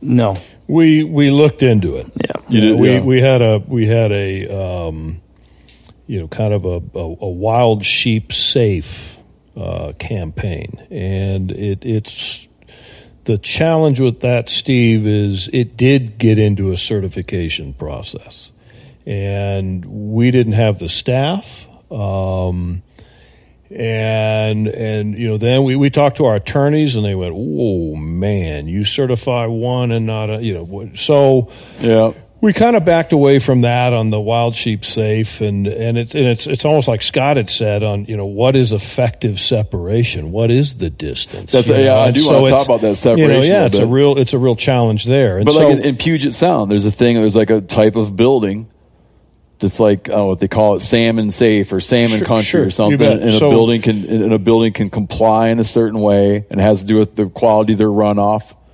Well, right, so- that has to do with that you've achieved some threshold, some bet. measurable threshold of, of acknowledgement that this water is going to be used by you bet. And this is this is what Garrett touched on, and so we're we're kind of, you know, we're kind of looking at a, a concept of conflict-free lamb and wool, um, and we're still fleshing that out. I mean, there's responsible wool standards uh, Mhm. that the wool industry uses. Interesting enough, I've read through most of the organizations that have responsible wool standards. It's more animal husbandry, it's um, you know, it, it's transportation, it's predator control. Whether or not there's some predator control going on in your area, they may think that's non-friendly. But they're not concerned about They- they- wildlife. nothing in there talks about bighorn sheep. So more it's more like animal rights issues than you wildlife bet, issues. You yeah. bet. So we're you know we're reaching out to some of those more environmental groups to say, hey, if you're if you're gonna if you're gonna run down this path, you better put bighorns in the picture. Uh, but as we as we mature, you know, this conflict free space, um, it it too is more of an education program. I mean, we'll we will probably never be able to have completely conflict free scenarios in the western United States unless you put the the wool industry and the lamb industry out of business, and that's not our objective. I mean, that's just not our objective. Well, so, so let the me, key let me is ask this though about, about that question. Let me ask this: Does does the wool and lamb industry in the West absolutely rely on public land grazing? No. Okay. no, So, there's so about there's, six, there's a version about sixty to seventy families, and that's the but bighorns probably rely on private land. Uh, no, more bighorns are on public land. Even in the wintertime? Um, yeah, still, yeah, still. Um, so yeah, it's it's a it's seventy to eighty percent of the time they're spending on public land. Okay. So so there is a you know there is a public land grazing scenario, and, and and it just it just varies on states. Montana, it's not the it's not really the issue. Public land grazing is not the issue. It's more education of, of private recreational herds uh, or you know or producers. Um, Colorado is probably ground zero for the public land grazing issue. Uh, with a lot of conflict zones, the BLM and the Forest Service have risk of contact maps. Um, you can look at a map and it'll show uh, active domestic sheep uh, grazing allotments, um, occupied bighorn range, um, and active BLM allotments, and then red conflict zones. So they're mapped out. I mean, we you know there's there's risk of contact analysis that's that's going on. The bottom line is we pretty much know where the the, the touch points and the hot points are. Um, you know, one of the solutions that we're looking at is what if we what if we took the top ten hot points and take, pick a state, Colorado. What if we took the top 10 hot points that, man, we've got, you know, real critical core bighorn herds in there, in that area, and we've got some pretty significant conflict zones. What if we address those first? You know, it's it's eating the elephant one bite at a time. I mean, it's it's a huge issue. It's a huge problem. Um, you know, the disease issue is complex. We, we you know we don't have all the answers, but what if we could you know incrementally um, you know, 10% at a time start addressing those issues with a variety of tools. Some of them are going to be bottom line moving a producer out of that area. And, but the key there is can we find that producer other grass to graze? Um, you know, are there private land areas? Are there are there you know are there tools that we haven't used yet? You know, can can the the wild sheep advocacy uh, community um, you know, if we're not going to buy you out, can we incentivize you to go on to some lower elevation pivot point, you know, some alfalfa field or some other grass field that you can utilize instead of high mountain summertime allotments where bighorn sheep are grazing? Yeah, I got So you know, we just got we got to get clever, and and Clay said it, and we we've got we, we've got a program that we call our new narrative. But the, you know, the, the, the premise is we've been doing the same thing over and over and over and expecting a different result. It's time to change that. You know, we all know that's called insanity if you expect a different result. So we're we're uh, you know we're we want to sit down with with willing producers who are progressive and get it and don't deny that there's an issue and sit down and say, hey, you know, you wanna you wanna uh, keep your family in business, and it's a part of the Western landscape. We respect that. You know, as a multiple use advocacy organization, which is what Wild Sheep Foundation is, we respect that. Uh, but let's let's not do the same thing over and over and expect a different result. Let's let's do different things and get different results. And, and something Gray says a lot too. That you know, there's those that sue and those that do, um, and we're kind of like that first group that knocks on the door, and when we get denied, then we go, all right, well, when they knock on the door, it's probably not going to be as pretty. Yeah. You know, so we're kind of like that, just right at the beginning, saying, "Hey, let's let's work things out," and then when we leave, if we get denied, you know, and there's there's unfortunate reality that other groups just come in and they're going to sue them. Yeah. Did you know Rocket Money can cancel a subscription for you? They'll even alert you when there's been an increase in a subscription price and negotiate rates for you. I can see my subscriptions in one place, and if I see something I don't want, Rocket Money can help me cancel it with just a few taps. You wouldn't believe how many people are paying for subscriptions they don't use. This happened to me. It's annoying. This helps you find it out and get rid of it. Well, Rocket Money is a personal finance app that finds and cancels your unwanted subscriptions and monitors your spending and helps lower your bills so you can grow your savings. Rocket Money has over 5 million users and has saved a total of $500 million in canceled subscriptions, saving members up to $740 a year when using all of the app's features. Stop wasting money on things you don't use. Cancel your unwanted subscriptions by going to rocketmoney.com slash meateater. That's rocketmoney.com slash meateater. rocketmoney.com slash meateater. Sport Dog is the most recognized brand in the hunting dog training industry. Born in 2003 in Knoxville, Tennessee, Sport Dog was forged by a passionate group of hunters and dog trainers who intimately understood the challenges of the field and the special connection between hunters and their dogs. The Sport Dog promise to consumers is simple gear the way you'd design it. Every product Sport Dog builds is meticulously designed and rigorously tested in the field, ensuring it withstands the toughest conditions you and your dog may encounter. Now, I've got two good buddies with what I would call really, really good waterfowl dogs. And here's one of those buddies, Max. Not the dog, but the buddy. I've used that sport dog collar now in multiple different states, US and Canada, different temperatures, all the way to negative 20 degrees, and it just doesn't stop working. I'm a fan for life. Get 20% off your first purchase using code MeatEater. So go to www.sportdog.com slash MeatEater to learn more. Looking for the perfect gift to celebrate the moms in your life? Aura frames are beautiful Wi Fi connected digital picture frames that allow you to share and display unlimited photos. These things are super cool as a gift, especially if you got mom, aunt, grandma, whoever, and you want to like keep them up to speed on what the family's up to. Okay, it's easy to upload and share photos via the Aura app, and if you're giving an Aura as a gift, you can even personalize the frame with pre-loaded photos and memories. Named the best digital picture frame by Wirecutter and selected as one of Oprah's favorite things, Aura frames are guaranteed to bring joy to moms of all ages. You can share photos to the frame instantly from anywhere, meaning you share videos, photos from any device, and they will instantly appear on the frame, wherever it is in the world. There's no memory card required. Right now, Aura has a great deal for Mother's Day. Listeners can save on the perfect gift by visiting auraframes.com to get $30 off plus free shipping on their best-selling frame. That's A-U-R-A frames.com. Use code MeatEater at checkout to save. Terms and conditions apply. You had a comment? Uh, it kind of got a little bit lost in there, but it's.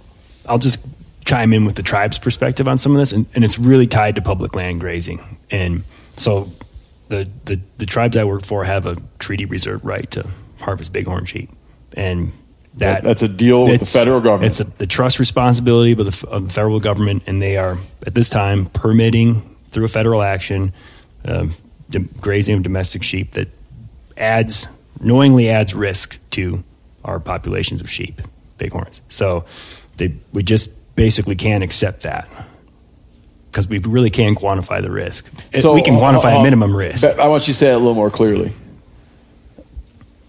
You're, you're saying the tribe has a deal with the federal government that they can hunt bighorns, Mhm. but it's reserved in their Treaty of 1855. and too. they're a, and they're able to argue that the federal government, by giving the grazing allotments to domestic sheep, is hindering their treaty right. If we are Because it's a knowing, lo- if we are lo- knowingly adding risk to population viability, and I think we can demonstrate that with the science. It's like coming through a back door to, to grazing grazing domestic sheep on you know suitable and prime bighorn habitat is very problematic for us. And that and that, that that's just the the nature of it. And I mean, yes, we we are you know not against public land grazing, but we just need to take a make a hard take a hard look at where where's suitable to graze domestic sheep and where is not. And we need to protect the sheep we have, but we have to look at how are we going to expand our sheep populations. If we have allotments that are stocked with domestic sheep in historic and prime bighorn habitat that could would be suitable otherwise, we got to think about that. So do you does does your or when you're working for the tribe Mm-hmm. as a biologist, do you wind up interfacing with these guys at Wild Sheep Foundation? Are you mm-hmm. in communication? Yeah. Yeah. What are the conversations that you guys have? Private.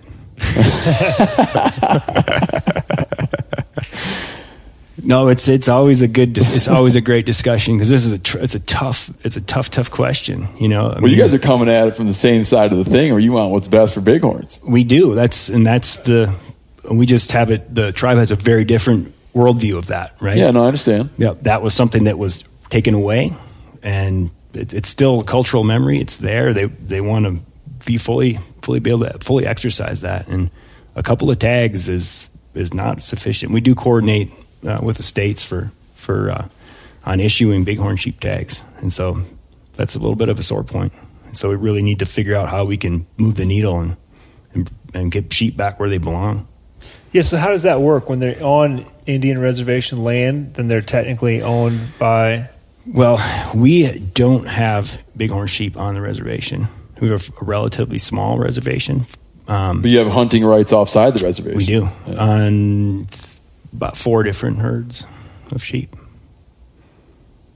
and so we work with the states and, and figure out a tag allocation allotment, and, and we issue we hold a drawing, just kind of similar to the state drawing.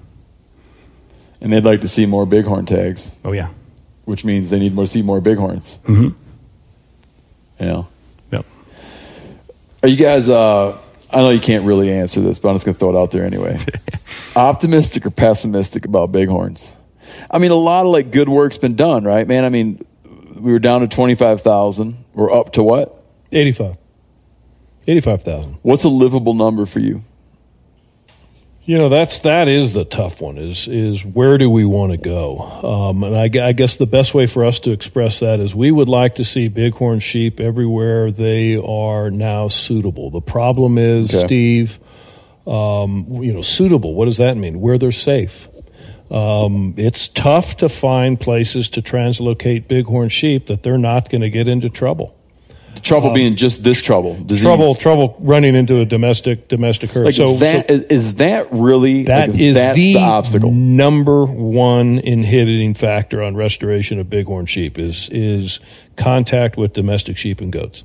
So the is, is it one. fair to say, like, if it wasn't for the disease, not blame blame whoever, but if it, if the disease for whatever reason didn't exist, is it fair to say that we might have a million bighorns or five hundred thousand bighorns in the country? Well, we certainly have more than eighty five thousand, and you'd probably easily say probably double that and maybe triple that. I mean, we've we've quad you know we've we've had a threefold increase since the late '60s, '70s, and I think we could have another threefold increase.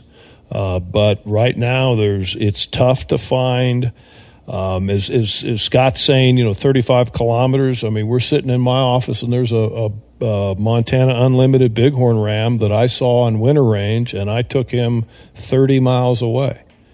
So that's not 30 kilometers. That's 30 miles away. You got an unlimited sheep? I did. That's Really? that's an unlimited sheep. It's a big unlimited sheep. It's a 13 and a half year old unlimited sheep. Like to kill me. Hold on a minute. You found you you found that same ram 30 miles from where we, you got him? we found that same ram. You know, a, a blind hog can find an acorn every once in a while.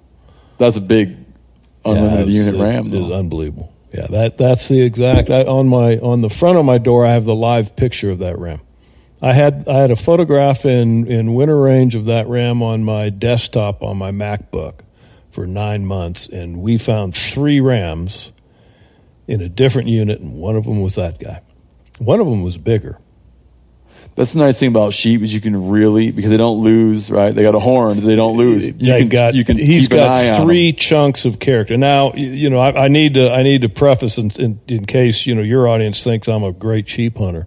Uh, I had a great sheep hunter with me. I actually had Kevin Hurley, our our conservation director, now our vice president of co- conservation. He was our he was kind of our camp jack, and I I had the ace in the hole, Jack Atcheson Jr who I think has sheep blood running through his veins, was with me. So he and I, he and I backpacked up in, and, and we found the rim. And in Montana, he let you got to get out of there in 48 hours. You've got to present a, a full head and cape uh, within 48 hours to Game and Fish or Fish, Wildlife, and Parks, and we got we got to the biologist in 48. After a bivouac and a lot of hoofing, ah, just just all the things you love. Huh. Yeah, it's pretty cool. But the the point I realize the point you were making is just the distance is covered. Yeah, that ram that ram covered 30 miles, and that was just standard for that ram. And he, He's- and he didn't do it by going in a straight line. No, no. Now the good news is in in that unlimited area, there's there's no more domestic sheep. Is that right? Yeah. So I mean, you know that that and and the, the that was in the still waters, Unit 500, and and those sheep are relatively clean, um, and and relatively hardy, but they still have some resident pathogens in them, but they're they're they're living with it. The problem is you then bring domestic sheep back in there, and they bring in another strain of M. ovi, and that's that's the that's the ticker. That's the uh, the straw that broke the camel's back, and then you, you then you get a die off again. So let me hit with this question. Now that we've kind of like prodded around what the future might look like and what's acceptable, um, do we now, do we right now know that at least it won't get worse? I don't, you know, there there are some, and, and I didn't answer your first question. Well, I am, realize- I am, told you but you I am, I, I am going to answer. Oh, you are gonna do it. Okay, Yeah, I I gave you out by saying you because can't no, answer it. there's there's you know there's there's those within our community that think that status quo is success. Okay. Um, Wild Sheep Foundation, at least from my perspective, is not going to accept status quo as success. Um, we want to come up with some more unique solutions to this problem, and they're they're out there. Um, while I was in Washington D.C., I had uh, had a beer with that domestic sheep producer, and in Nevada, they took a little different tact. They were bit uh, basically willing to accept more risk. Some states would be willing to do that; others would not. Um, I Scott, I don't think that. So, I don't so, follow what you mean. So here, here's a scenario: Are are we willing? um, if there if we can if we can work more on the Movi free, um, if we can work with producers on better practices, is our community willing to let's say in Montana um, put wild you know translocate wild sheep into areas that typically we would not because we're fearful of that that uh, the disease transmission and that's a big question we're facing right now so like, are you so willing to spend the money on it? are we willing to spend the money? Are we willing to to not litigate with a producer because that producer didn't object to us moving wild sheep within, for argument's sake, 20, 20 miles of his I operation. So you're making we- you're making a tr- you're making a sort of truce. we're just we're yeah we're we're you know this is this it's a it's a it's a organization wide question it's a community wide question and there's those that agree with it those that disagree with it but would we then set up protocols that you know we know that if that bighorn goes on a walkabout that bighorn's not going to make it or do we use do we use unlimited areas as a way to separate bighorns from domestic sheep? Are there are there areas, and you know, this is again a kind of a Montana uh, unique scenario. Can we use almost no go zones for for bighorn sheep? If a bighorn sheep is in that zone, it's unlimited. You can take it. Gotcha. You know, we're we're just trying to think out of the box. No, I'm with try you. to try to think out of the box. Again, let's get let's get get past this doing the same thing and just fighting over this. The good news, and I guess why I'm I'm um, optimistic and um, realistic, but optimistic is.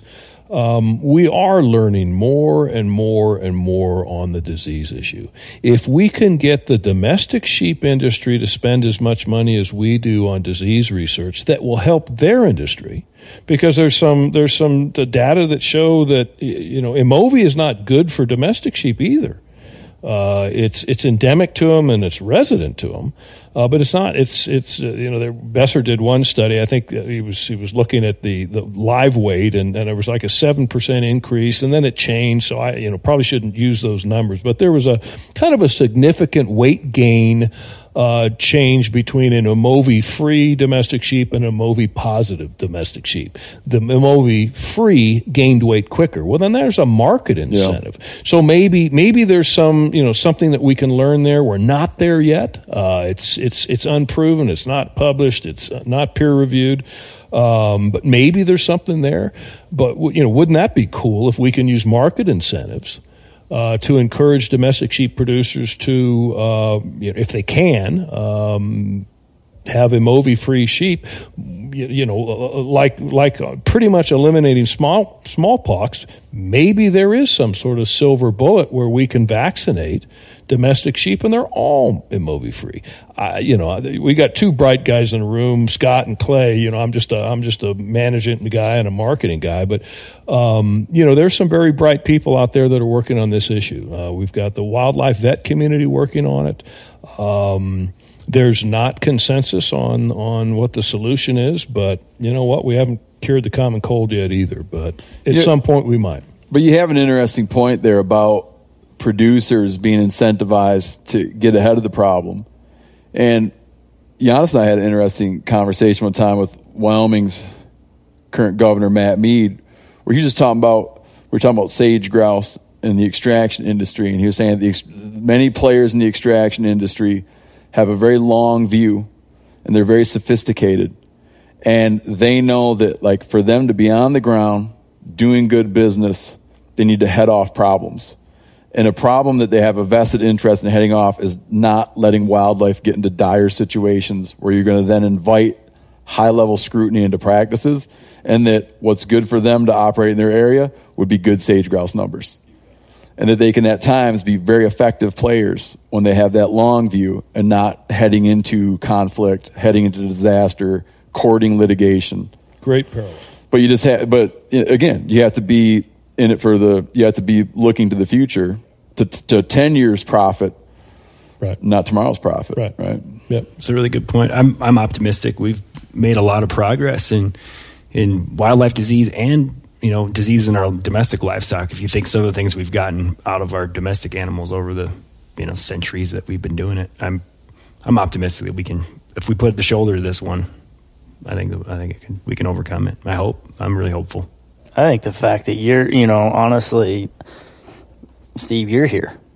Like that's a reason to be optimistic because this was something that wasn't really talked about a whole lot. You know, and you get these these guys that have incredible influence on the community, you know, and, and understanding really what we're up against. You know, imagine this issue flipped onto the elk population. Oh, be a You know, it'd be a different, a totally different story. Yeah. And why? Because you know, North American model is a huge success largely because of opportunity to hunt. You know, relatively low opportunity to hunt wild sheep, relatively low funding for conservation. That's where we come in. If it was elk on the same landscape, man, this wouldn't even be a discussion. You know, could you imagine if 20 bull elk came down into a domestic sheep herd and they mowed down those 20 bull elk just because they came in contact with them? Yeah, No way. There'd be different No way. And so the almost what makes them so aspirational, like you know, you know, it's so difficult to get a tag. It's so difficult to get to their habitat. The things that make them so aspirational can also impede them on making them relatable to our everyday lives and understanding what's going on. If we see a die off at 14,000 feet, we don't really take heed to it. And it's not something that impacts our freezer. We don't think it does. But we talk about wild sheep being 1.5 million, you know, almost double what elk are today. Imagine if they were. Imagine if it was something that you just, you know, you went down to Bob Ward's and bought yourself a tag and went went sheep hunting. Yeah, like you, have, you have a be. lot more advocates. That's an interesting point that Callaghan brought up after being at the sheep show. Was he was like he's kind of marveling at the amount of people that are, are spending so much time, so much money, so much energy getting behind sheep conservation, and he's like, the thing of it is, most of those guys are never going to draw a sheep tag. They're just doing it for the it. for the idea. You know, something They're they doing it do. the idea of it. a lot of these, a lot of the chapters that they do, it's pretty fun. You know, uh, you sit down at the banquet and they say, "All right, stand up if you've taken a sheep," and it's like maybe a fifth of the room. Yeah. But people are going to spend thousands of dollars every night because they just believe in it. It's just out of their grasp, but they believe in it enough. You know, it's just this aspirational thing that we almost can't can't imagine going after. I, w- I would say that we have the most altruistic um, membership in our community. I mean, we've got 7,200 members. Steve, last year we put 4.6 million dollars into wild sheep conservation. Is that right? 4.6 million, 18.1 million in the last four years, with a little small 68 to 7,200 member organization. Um, Clay worked on a project um, a couple years ago, and we were we were looking at it, and it's kind of switching gears a little bit, but it, it looks at the auction tags, um, and those are a little controversial. Oh, we spend tons of time giving Yeah. both sides of that Yeah, argument. those are a little I see both sides of that You- argument you bet. with crystal clarity. but, but you, but you, you look. Let me let me let me give you let me give you some facts when it comes to wild sheep conservation. Please, please. Seventy four percent. Can I first explain what you're talking about? Yeah, please do. All right, we've talked about this a thousand times. People always ask us about this, but um, when you have, I'm speaking for the listeners right now. When you have a resource that isn't large enough to meet the demand on the resource, you have to find a way. And I'm talking about a wild game resource. You have to find a way to allocate opportunity, right? And so if you live in the great state of Michigan or Wisconsin and you want to go deer hunting, there's enough deer to go around. Everybody goes down. You buy a deer tag. Everybody gets to go with a lot of wildlife species, there's just the numbers aren't there, and so everyone throws their name in a hat, and it's meant, you know, I shouldn't say meant to be, but traditionally those opportunities are allocated democratically. An exception to that case would be what you're going to now explain, um, which would be when they take tags, usually for very coveted species or coveted hunting areas, and they take tags and sell them to a highest bidder and here's the rub. Here's the thing you got to pay attention to. And it's usually structured in subtle, such a way that like 90% of the money goes into the ground for restoration work. So it's not lying in someone's pocket. And this is tightly, this is carefully watched. This is a carefully watched flow of money. So You bet. With that little bit of bad, because a lot of people don't know what we're it's a, about. It's, it's a it's a great it's a great setup, and and, I, and I, if if if I could expand on it, you know, I um, Shane Mahoney's a, a great friend, and he and I give talks around you know the world, and and he was listening to some of my talks on this this tag thing that we're going to talk about, the special permits and tags. You know, where exactly what you said, where you know one or two or five. Um, special licenses are taken from the pool of available tags and sold to the high bidder. And I used to call that a bastardization of the North American conservation model. you used to. I support it. I never even went that far. But I called it a bastardization, and I'm, I, I had Shane uh, Shane Mahoney down in my drift boat. We're floating down the Yellowstone River, and, and we're you know probably enjoying a beer. In in Shane's case, a Guinness, and he was just having a good time. He goes, "Gray, I want to, I want to tell Can you you." can you say it the way? Can you use his accent? No, I'm trying to get, I'm trying to get the voice of God, of Mr. Shane Mahoney. There you go. Great That's guy, good. absolute fabulous conservation. But he, you know, he says, you know, Gray, you know, I've I've listened to you say this a number of times in a number of places that you know this this this ta special ter- permit and tag, and it could also be a raffle tag, and we'll get into that. But this special permit and tag is a bastardization of the North American model. He's saying to you, I've heard you I've heard me say this, and I Okay, and yeah. I talk. I use you know, and I even use capitalism, socialism, kind of our our our standard system is an egalitarian program, and is, and you know, Steve, as you put it, I mean, anyone can go down and get a tag. Um, when it comes to some of the coveted ones, where it's a whether it's a bighorn sheep or a stone sheep or a desert sheep or or a a Rocky Mountain elk in a particular unit in Utah, um, you can auction off those tags too. So now that's that's not egalitarian. I That's want to interrupt to the throw a piece field. of color in. I apply for a bighorn sheep tag every year in six or seven states. Good for you. And th- in this state in particular, for 13, no, 15 or 16 years in a row, and I haven't gotten one. Just Right. to give a sense of like what we're talking about when we talk about the slim pickings. You got you the got slim pickings on tags. You got guys in Montana that have been applied for 35 years and have not drawn a tag. So, you know, you're either lucky um, or you go into a jurisdiction like Montana that has the unlimited units, Yep. but you know we had a three three to four percent success. But so so we're on on the river, and Shane goes, you know, Gray, and he is, you know, he and Valerius Geist are the probably the, the the foremost authority on the North American model. He says you're actually wrong. It's not a bastardization of the North American model. The North North American model also is one of its seven pillars gives the state the opportunity to decide how it funds wildlife conservation in that state. And so, a state that decides, like Montana, that we will take out of the pool of bighorn sheep permits one auction tag and one raffle tag, and the key there is one goes to the, the you know the, the, the high bidder and the, the very affluent. One out of a couple hundred. But uh, yeah, well, yeah, I think we have 150 tags or so. So you know, one goes as a as an auction tag, and one also is a raffle tag. That you know, so us regular folks can you know buy a raffle ticket and potentially have a little better odds than you know then the you know you've been in for 13, 14, and some people 35 years. So here's the interesting thing: when it comes to wild sheep, and and Clay Clay led this study with a with an intern, 74 percent and I'll say that again 74% of WAFWA, Western Association of Fish and Wildlife Agencies, the Western agencies in United States and Canada, uh, 74% of their wild sheep conservation agency dollars comes from either an auction or a raffle tag. Is that right? 74%. Now, So you're we peeling, tr- a, you're peeling, like, let's say two tags out of a hundred plus tags, and those two provides 74%. In a state like Arizona, it's about 95%.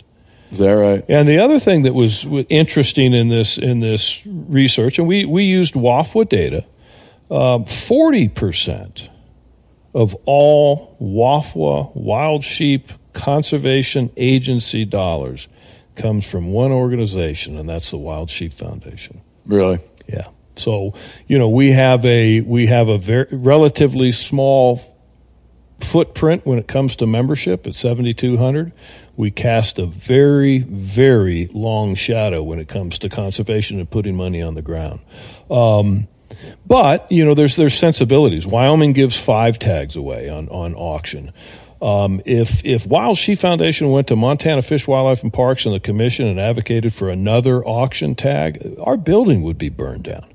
So you know it is controversial. It's but, you know it, but check this out, man. I, I- I put it to my brother, or I, another guy put it to my brother in a conversation, and my brother like there's nothing he likes more than just like wrestling with ethical questions.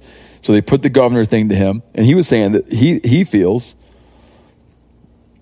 uh, on auction tags, he feels that in balancing the morality of it or in balancing the ethics of it, you need to look at what are the impacts of the auction tag, because the auction tag is going to remove an animal from the landscape, but the money, if well spent, is probably going to add a higher number of tags to the general pool by the habitat work and relocation work and putting more sheep on the ground.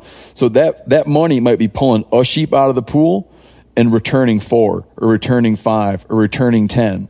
So there are actually possibly more tags made available thanks to the auction tag than in spite of the auction tag. You, he he nailed it. You know, we were talking about that unlimited RAM. I can assure you, uh, in, in and we were looking at some data back in 2014. We've changed we've changed the dynamic in Montana now. Now there's an application fee of 50 bucks, but um, the amount of sheep revenue coming into Montana Fish, Wildlife, and Parks on on the unlimited tags and the limited tags was less than two hundred thousand dollars.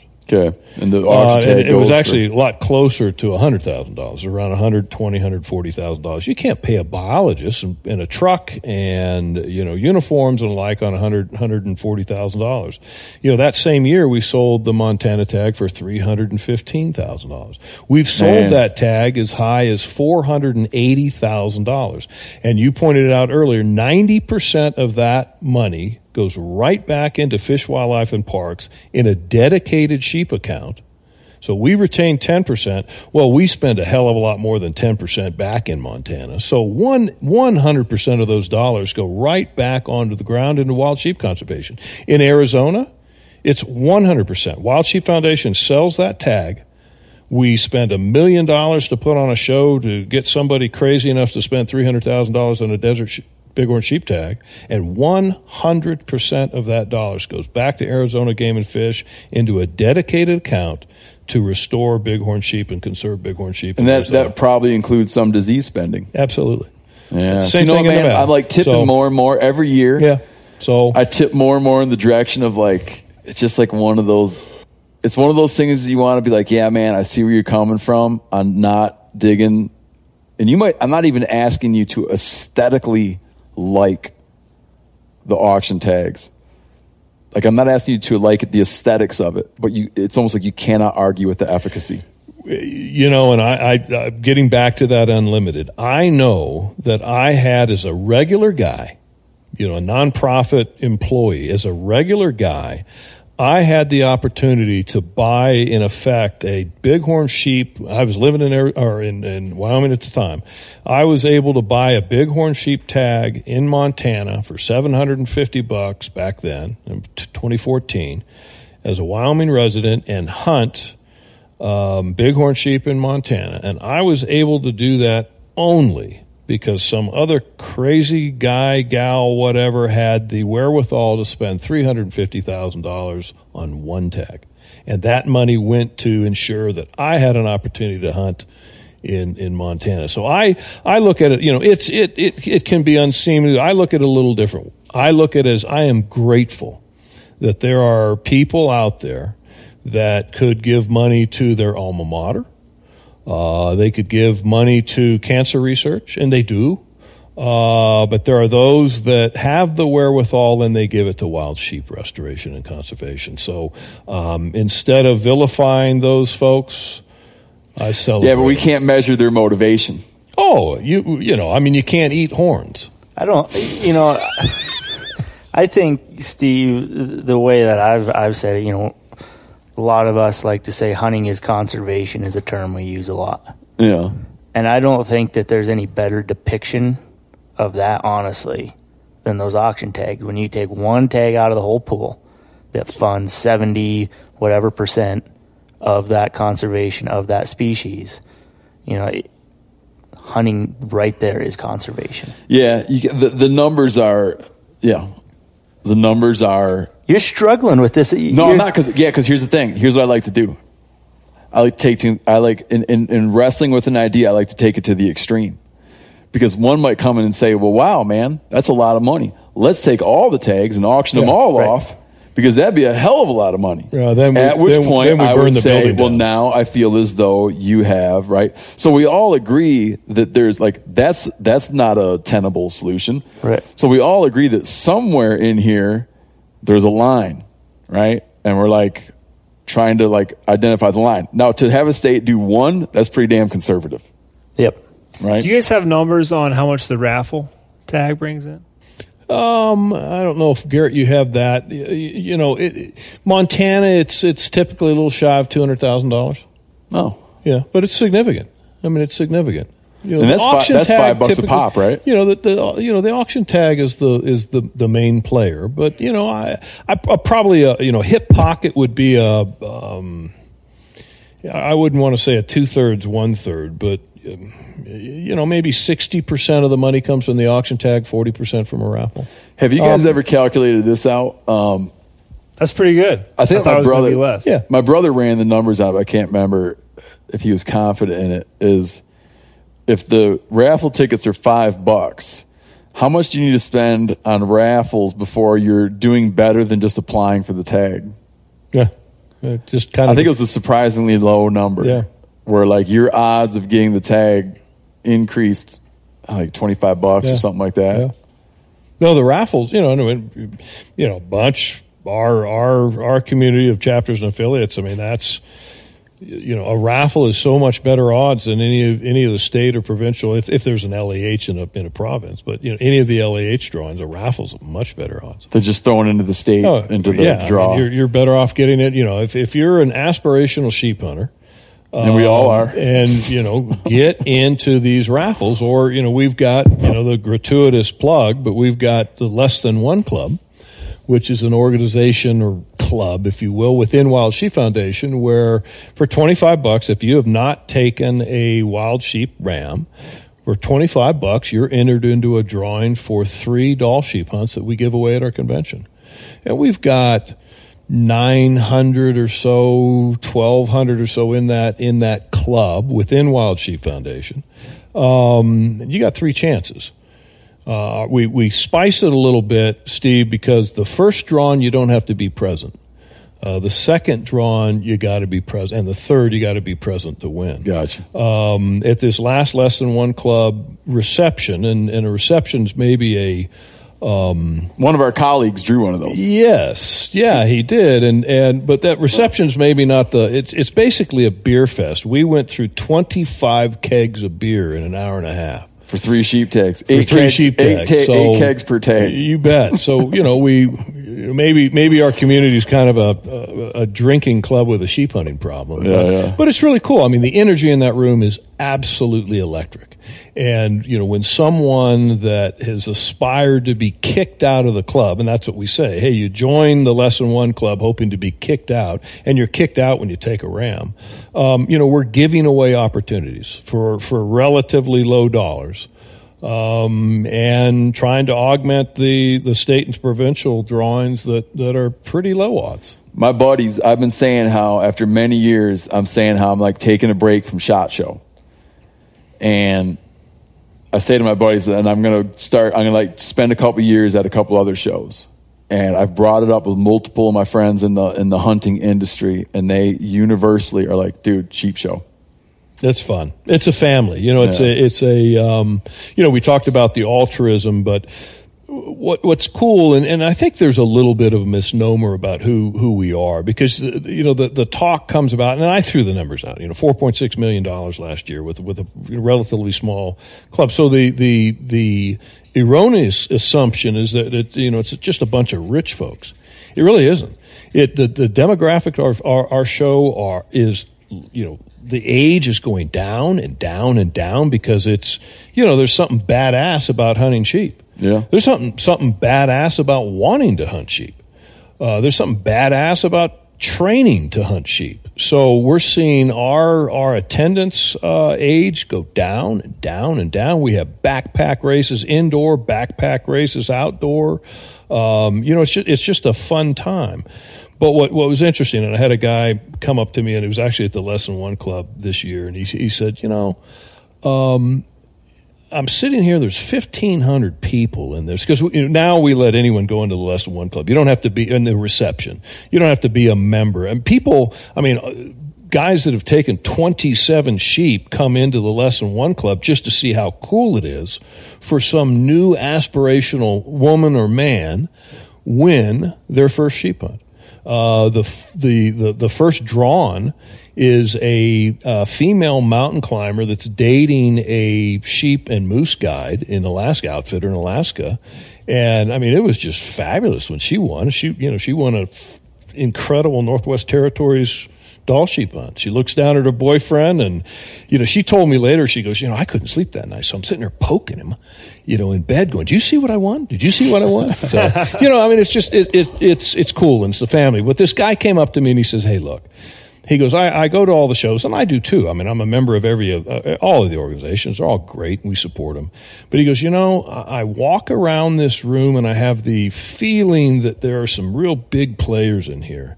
He goes, I feel I can talk to anyone in this room, and anyone in this room will talk to me. So, you know, it's it's a it's a great family, and there's something about wild sheep. You know, I, I, we talk about sheep fever. You know, we talk about it as being a sickness, but there's something about the places they live. Uh, there's something about how challenging it is to get up to where they live. Uh, it's something about the training that you have to do, the mental preparation, you know, and, and, and it's probably in, you know, Steve, you hunt in places that's just fabulous. Uh, and do it and do it the right way, do it the hard way, and do it the way that we all aspire to hunt. Um, and- but that's kind of the essence of sheep hunting. You know, you you got to earn it. You know, it doesn't come easy. There's no easy rim. Yeah, it's for the hard players. It is. Steve, I'm, I uh, spent my life on bighorn sheep, and I am a less than one member. Oh, is that right? Yeah. Really? Yep. I'm not. You yeah, need he to is. Yeah, I already made a decision. We're going to the uh, wild sheep show. Oh, I think, yeah, I want to go this year. I'm Yeah, going for sure. and it's not on Shot Show. It's February 7th through 9th, so we're we're off shot. so I could feasibly. So you yeah, could- I, no, you I could need. do I it. want to spread my wings, man. I got to check some new stuff out. Yeah, you'd love I it. got to check some new stuff out. Um, any uh, final thoughts around the table? We, we're doing the whole, yeah, whole man. thing. If you want, Holy if you, holy yeah, but if you feel that it's all been said, you can just say it's all been said.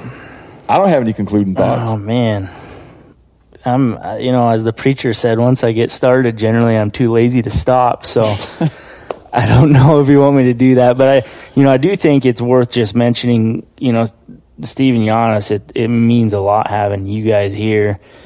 You know, and helping us talk about you know what we do as an organization. We the reality is is we conserve a species that lives at fourteen thousand feet and that lives below sea level.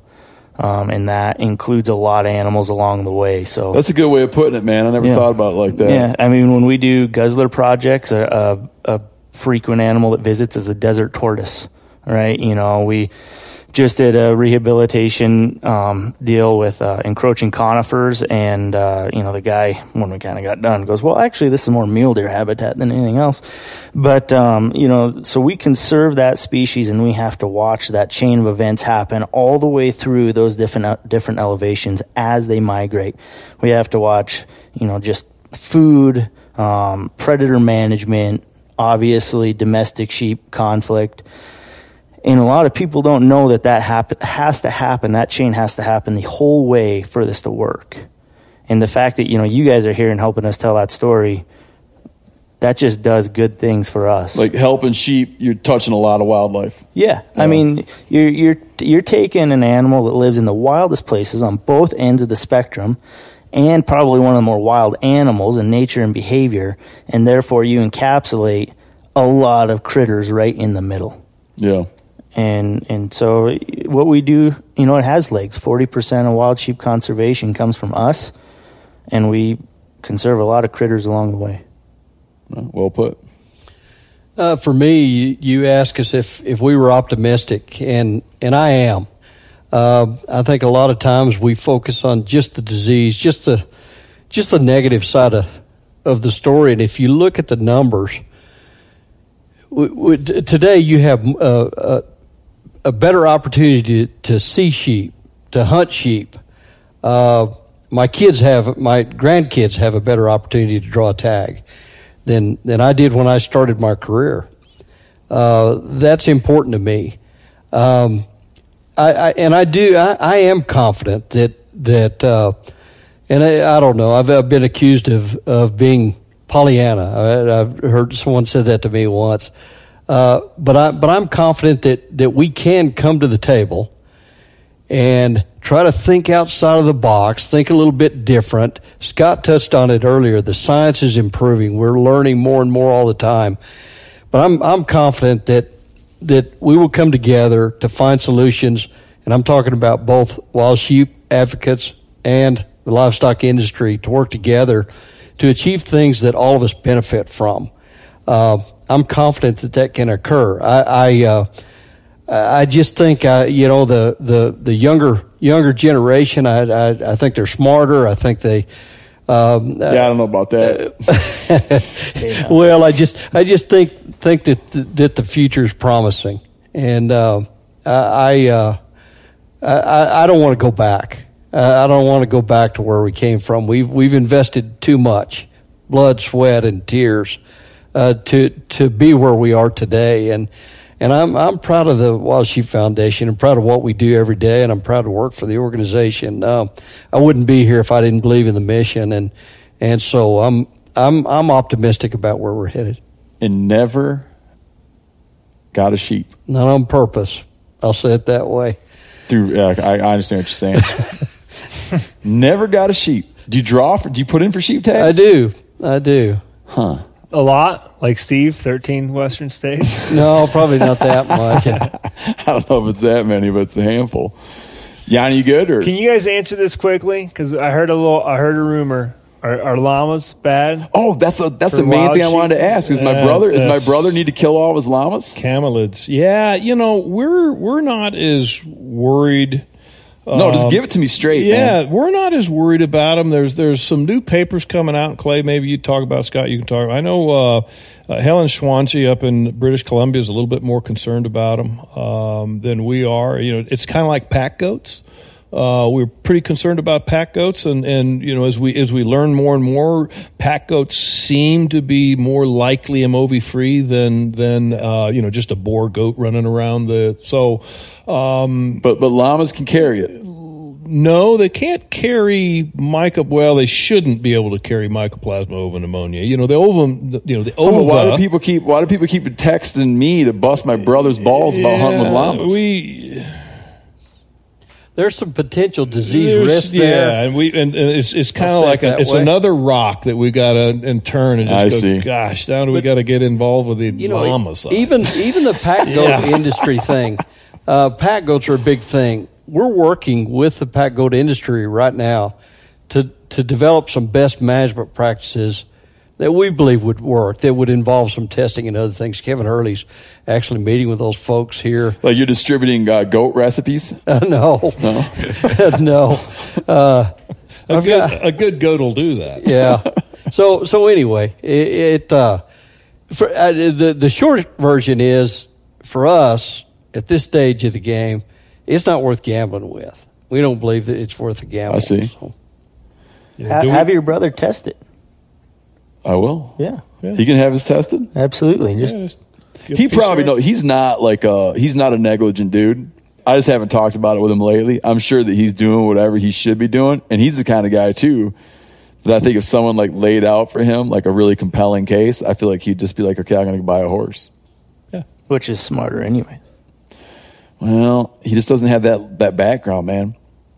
People that grow up around horses, you, you can't catch them. Yeah, his wife, is who this is the bro- a horse, I don't know. I don't want to say whisper. That's No, weird. she's But like, like, she, a she horse works with master. and horses grew up almost around every horses. day. Her dad grew up around horses. Her great grandfather. She recommends that he does not get involved with horses.